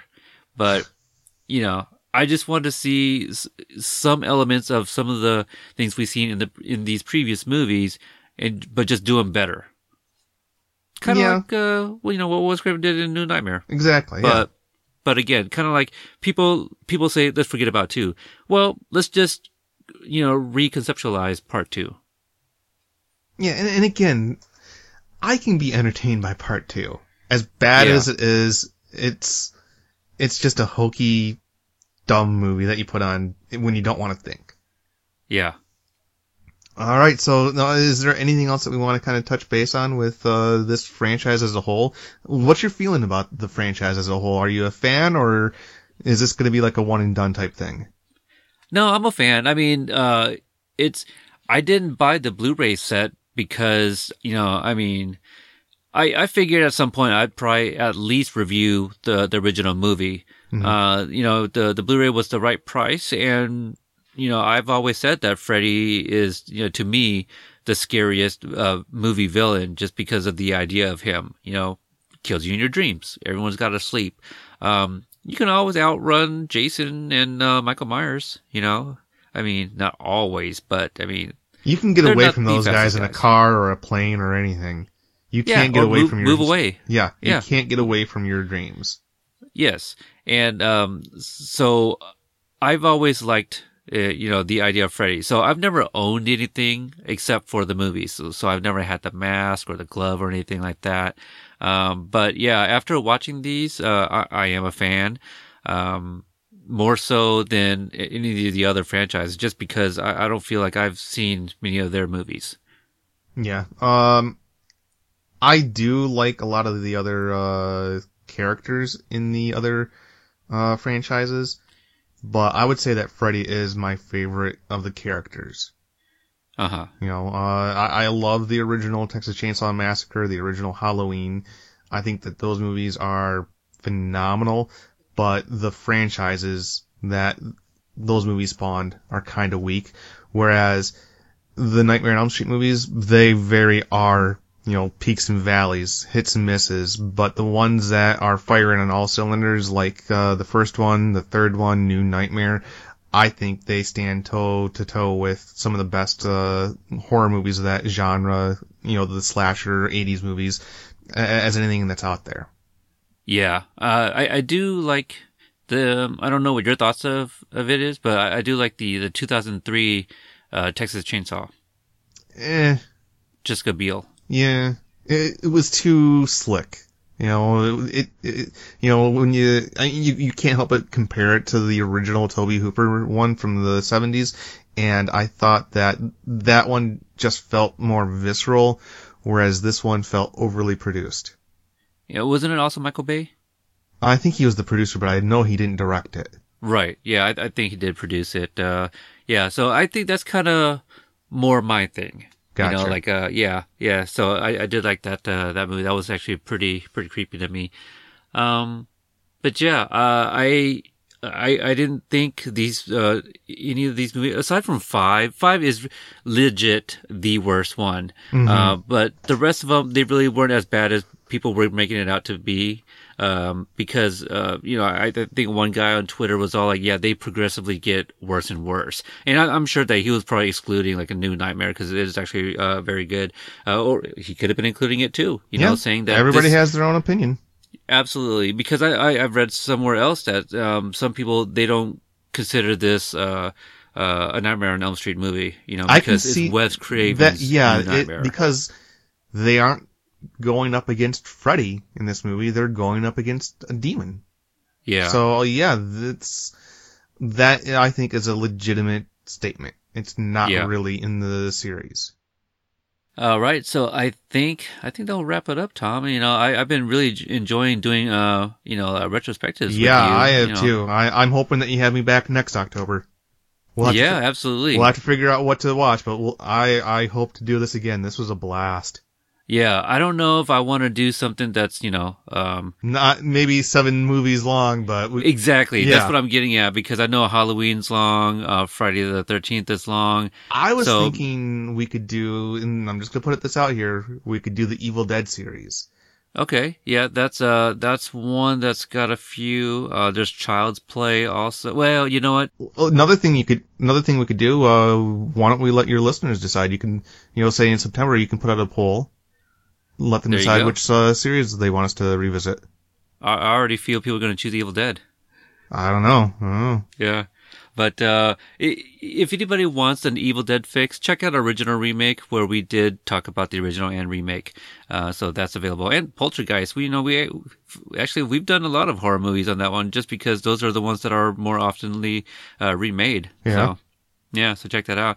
All right, Tom. So uh, wrapping up this uh, th- this review, why don't you tell listeners again where they can find you and uh, your uh, great show and and uh, something you pimped out on the previous episode, what uh, they can find out that you're doing now. All right. Oh, well, in a land with thousands and thousands of podcasts, mine is certainly one of them. It's a little show called Jake and Tom Conquer the World. We talk about uh, pop culture uh, with a bend toward the superheroes, uh, though every once in a while we'll talk about completely stupid things like celebrities that everybody hates. You can find us on iTunes, TuneIn Radio, Stitcher, or if you have an Android phone, make sure you look for the Google Play Store and go to the Couch Party app. All right. And for me, you can find me on Twitter and Instagram at Paulstalgic. You can also go to coretemparts.com and find uh, other content that I do, including We Got Five, which is a weekly top five list show. Um, and if you guys got a few moments, please consider leaving an iTunes review for both uh, Tom and I. Uh, you know, for our respective shows, obviously. Uh, that really help out the visibility uh, of our show. Um, your ratings and reviews really, really do help us uh, independent podcasters. So um, I want to thank everybody that has supported us and checked out our review. And you know, maybe some of you guys have been watching the movies along with us. You know, we really appreciate you guys putting in the time and, and doing that. Um, if you guys have any thoughts, uh, I know Eric, you know, sent in something on Instagram uh, on the last episode. If you guys have anything to add or question or anything at all, hit us up. You know, Twitter, Instagram, uh, Facebook, even when I post this on there. Uh, we'd love to hear it. So, Yeah. um, yeah, thank you guys again. Thank you, Tom, for uh, watching all these movies. Thank you for having me. This has been a blast. Looking, Yes, I'm already looking forward to next Halloween. Yes, well, you, you'll definitely be back for something else before then. So, uh, but uh, thanks to your wife for watching part five. So uh, I will her let her know me. that. Yeah. Alrighty, sir. All right, thank you guys for listening. We will talk to you later.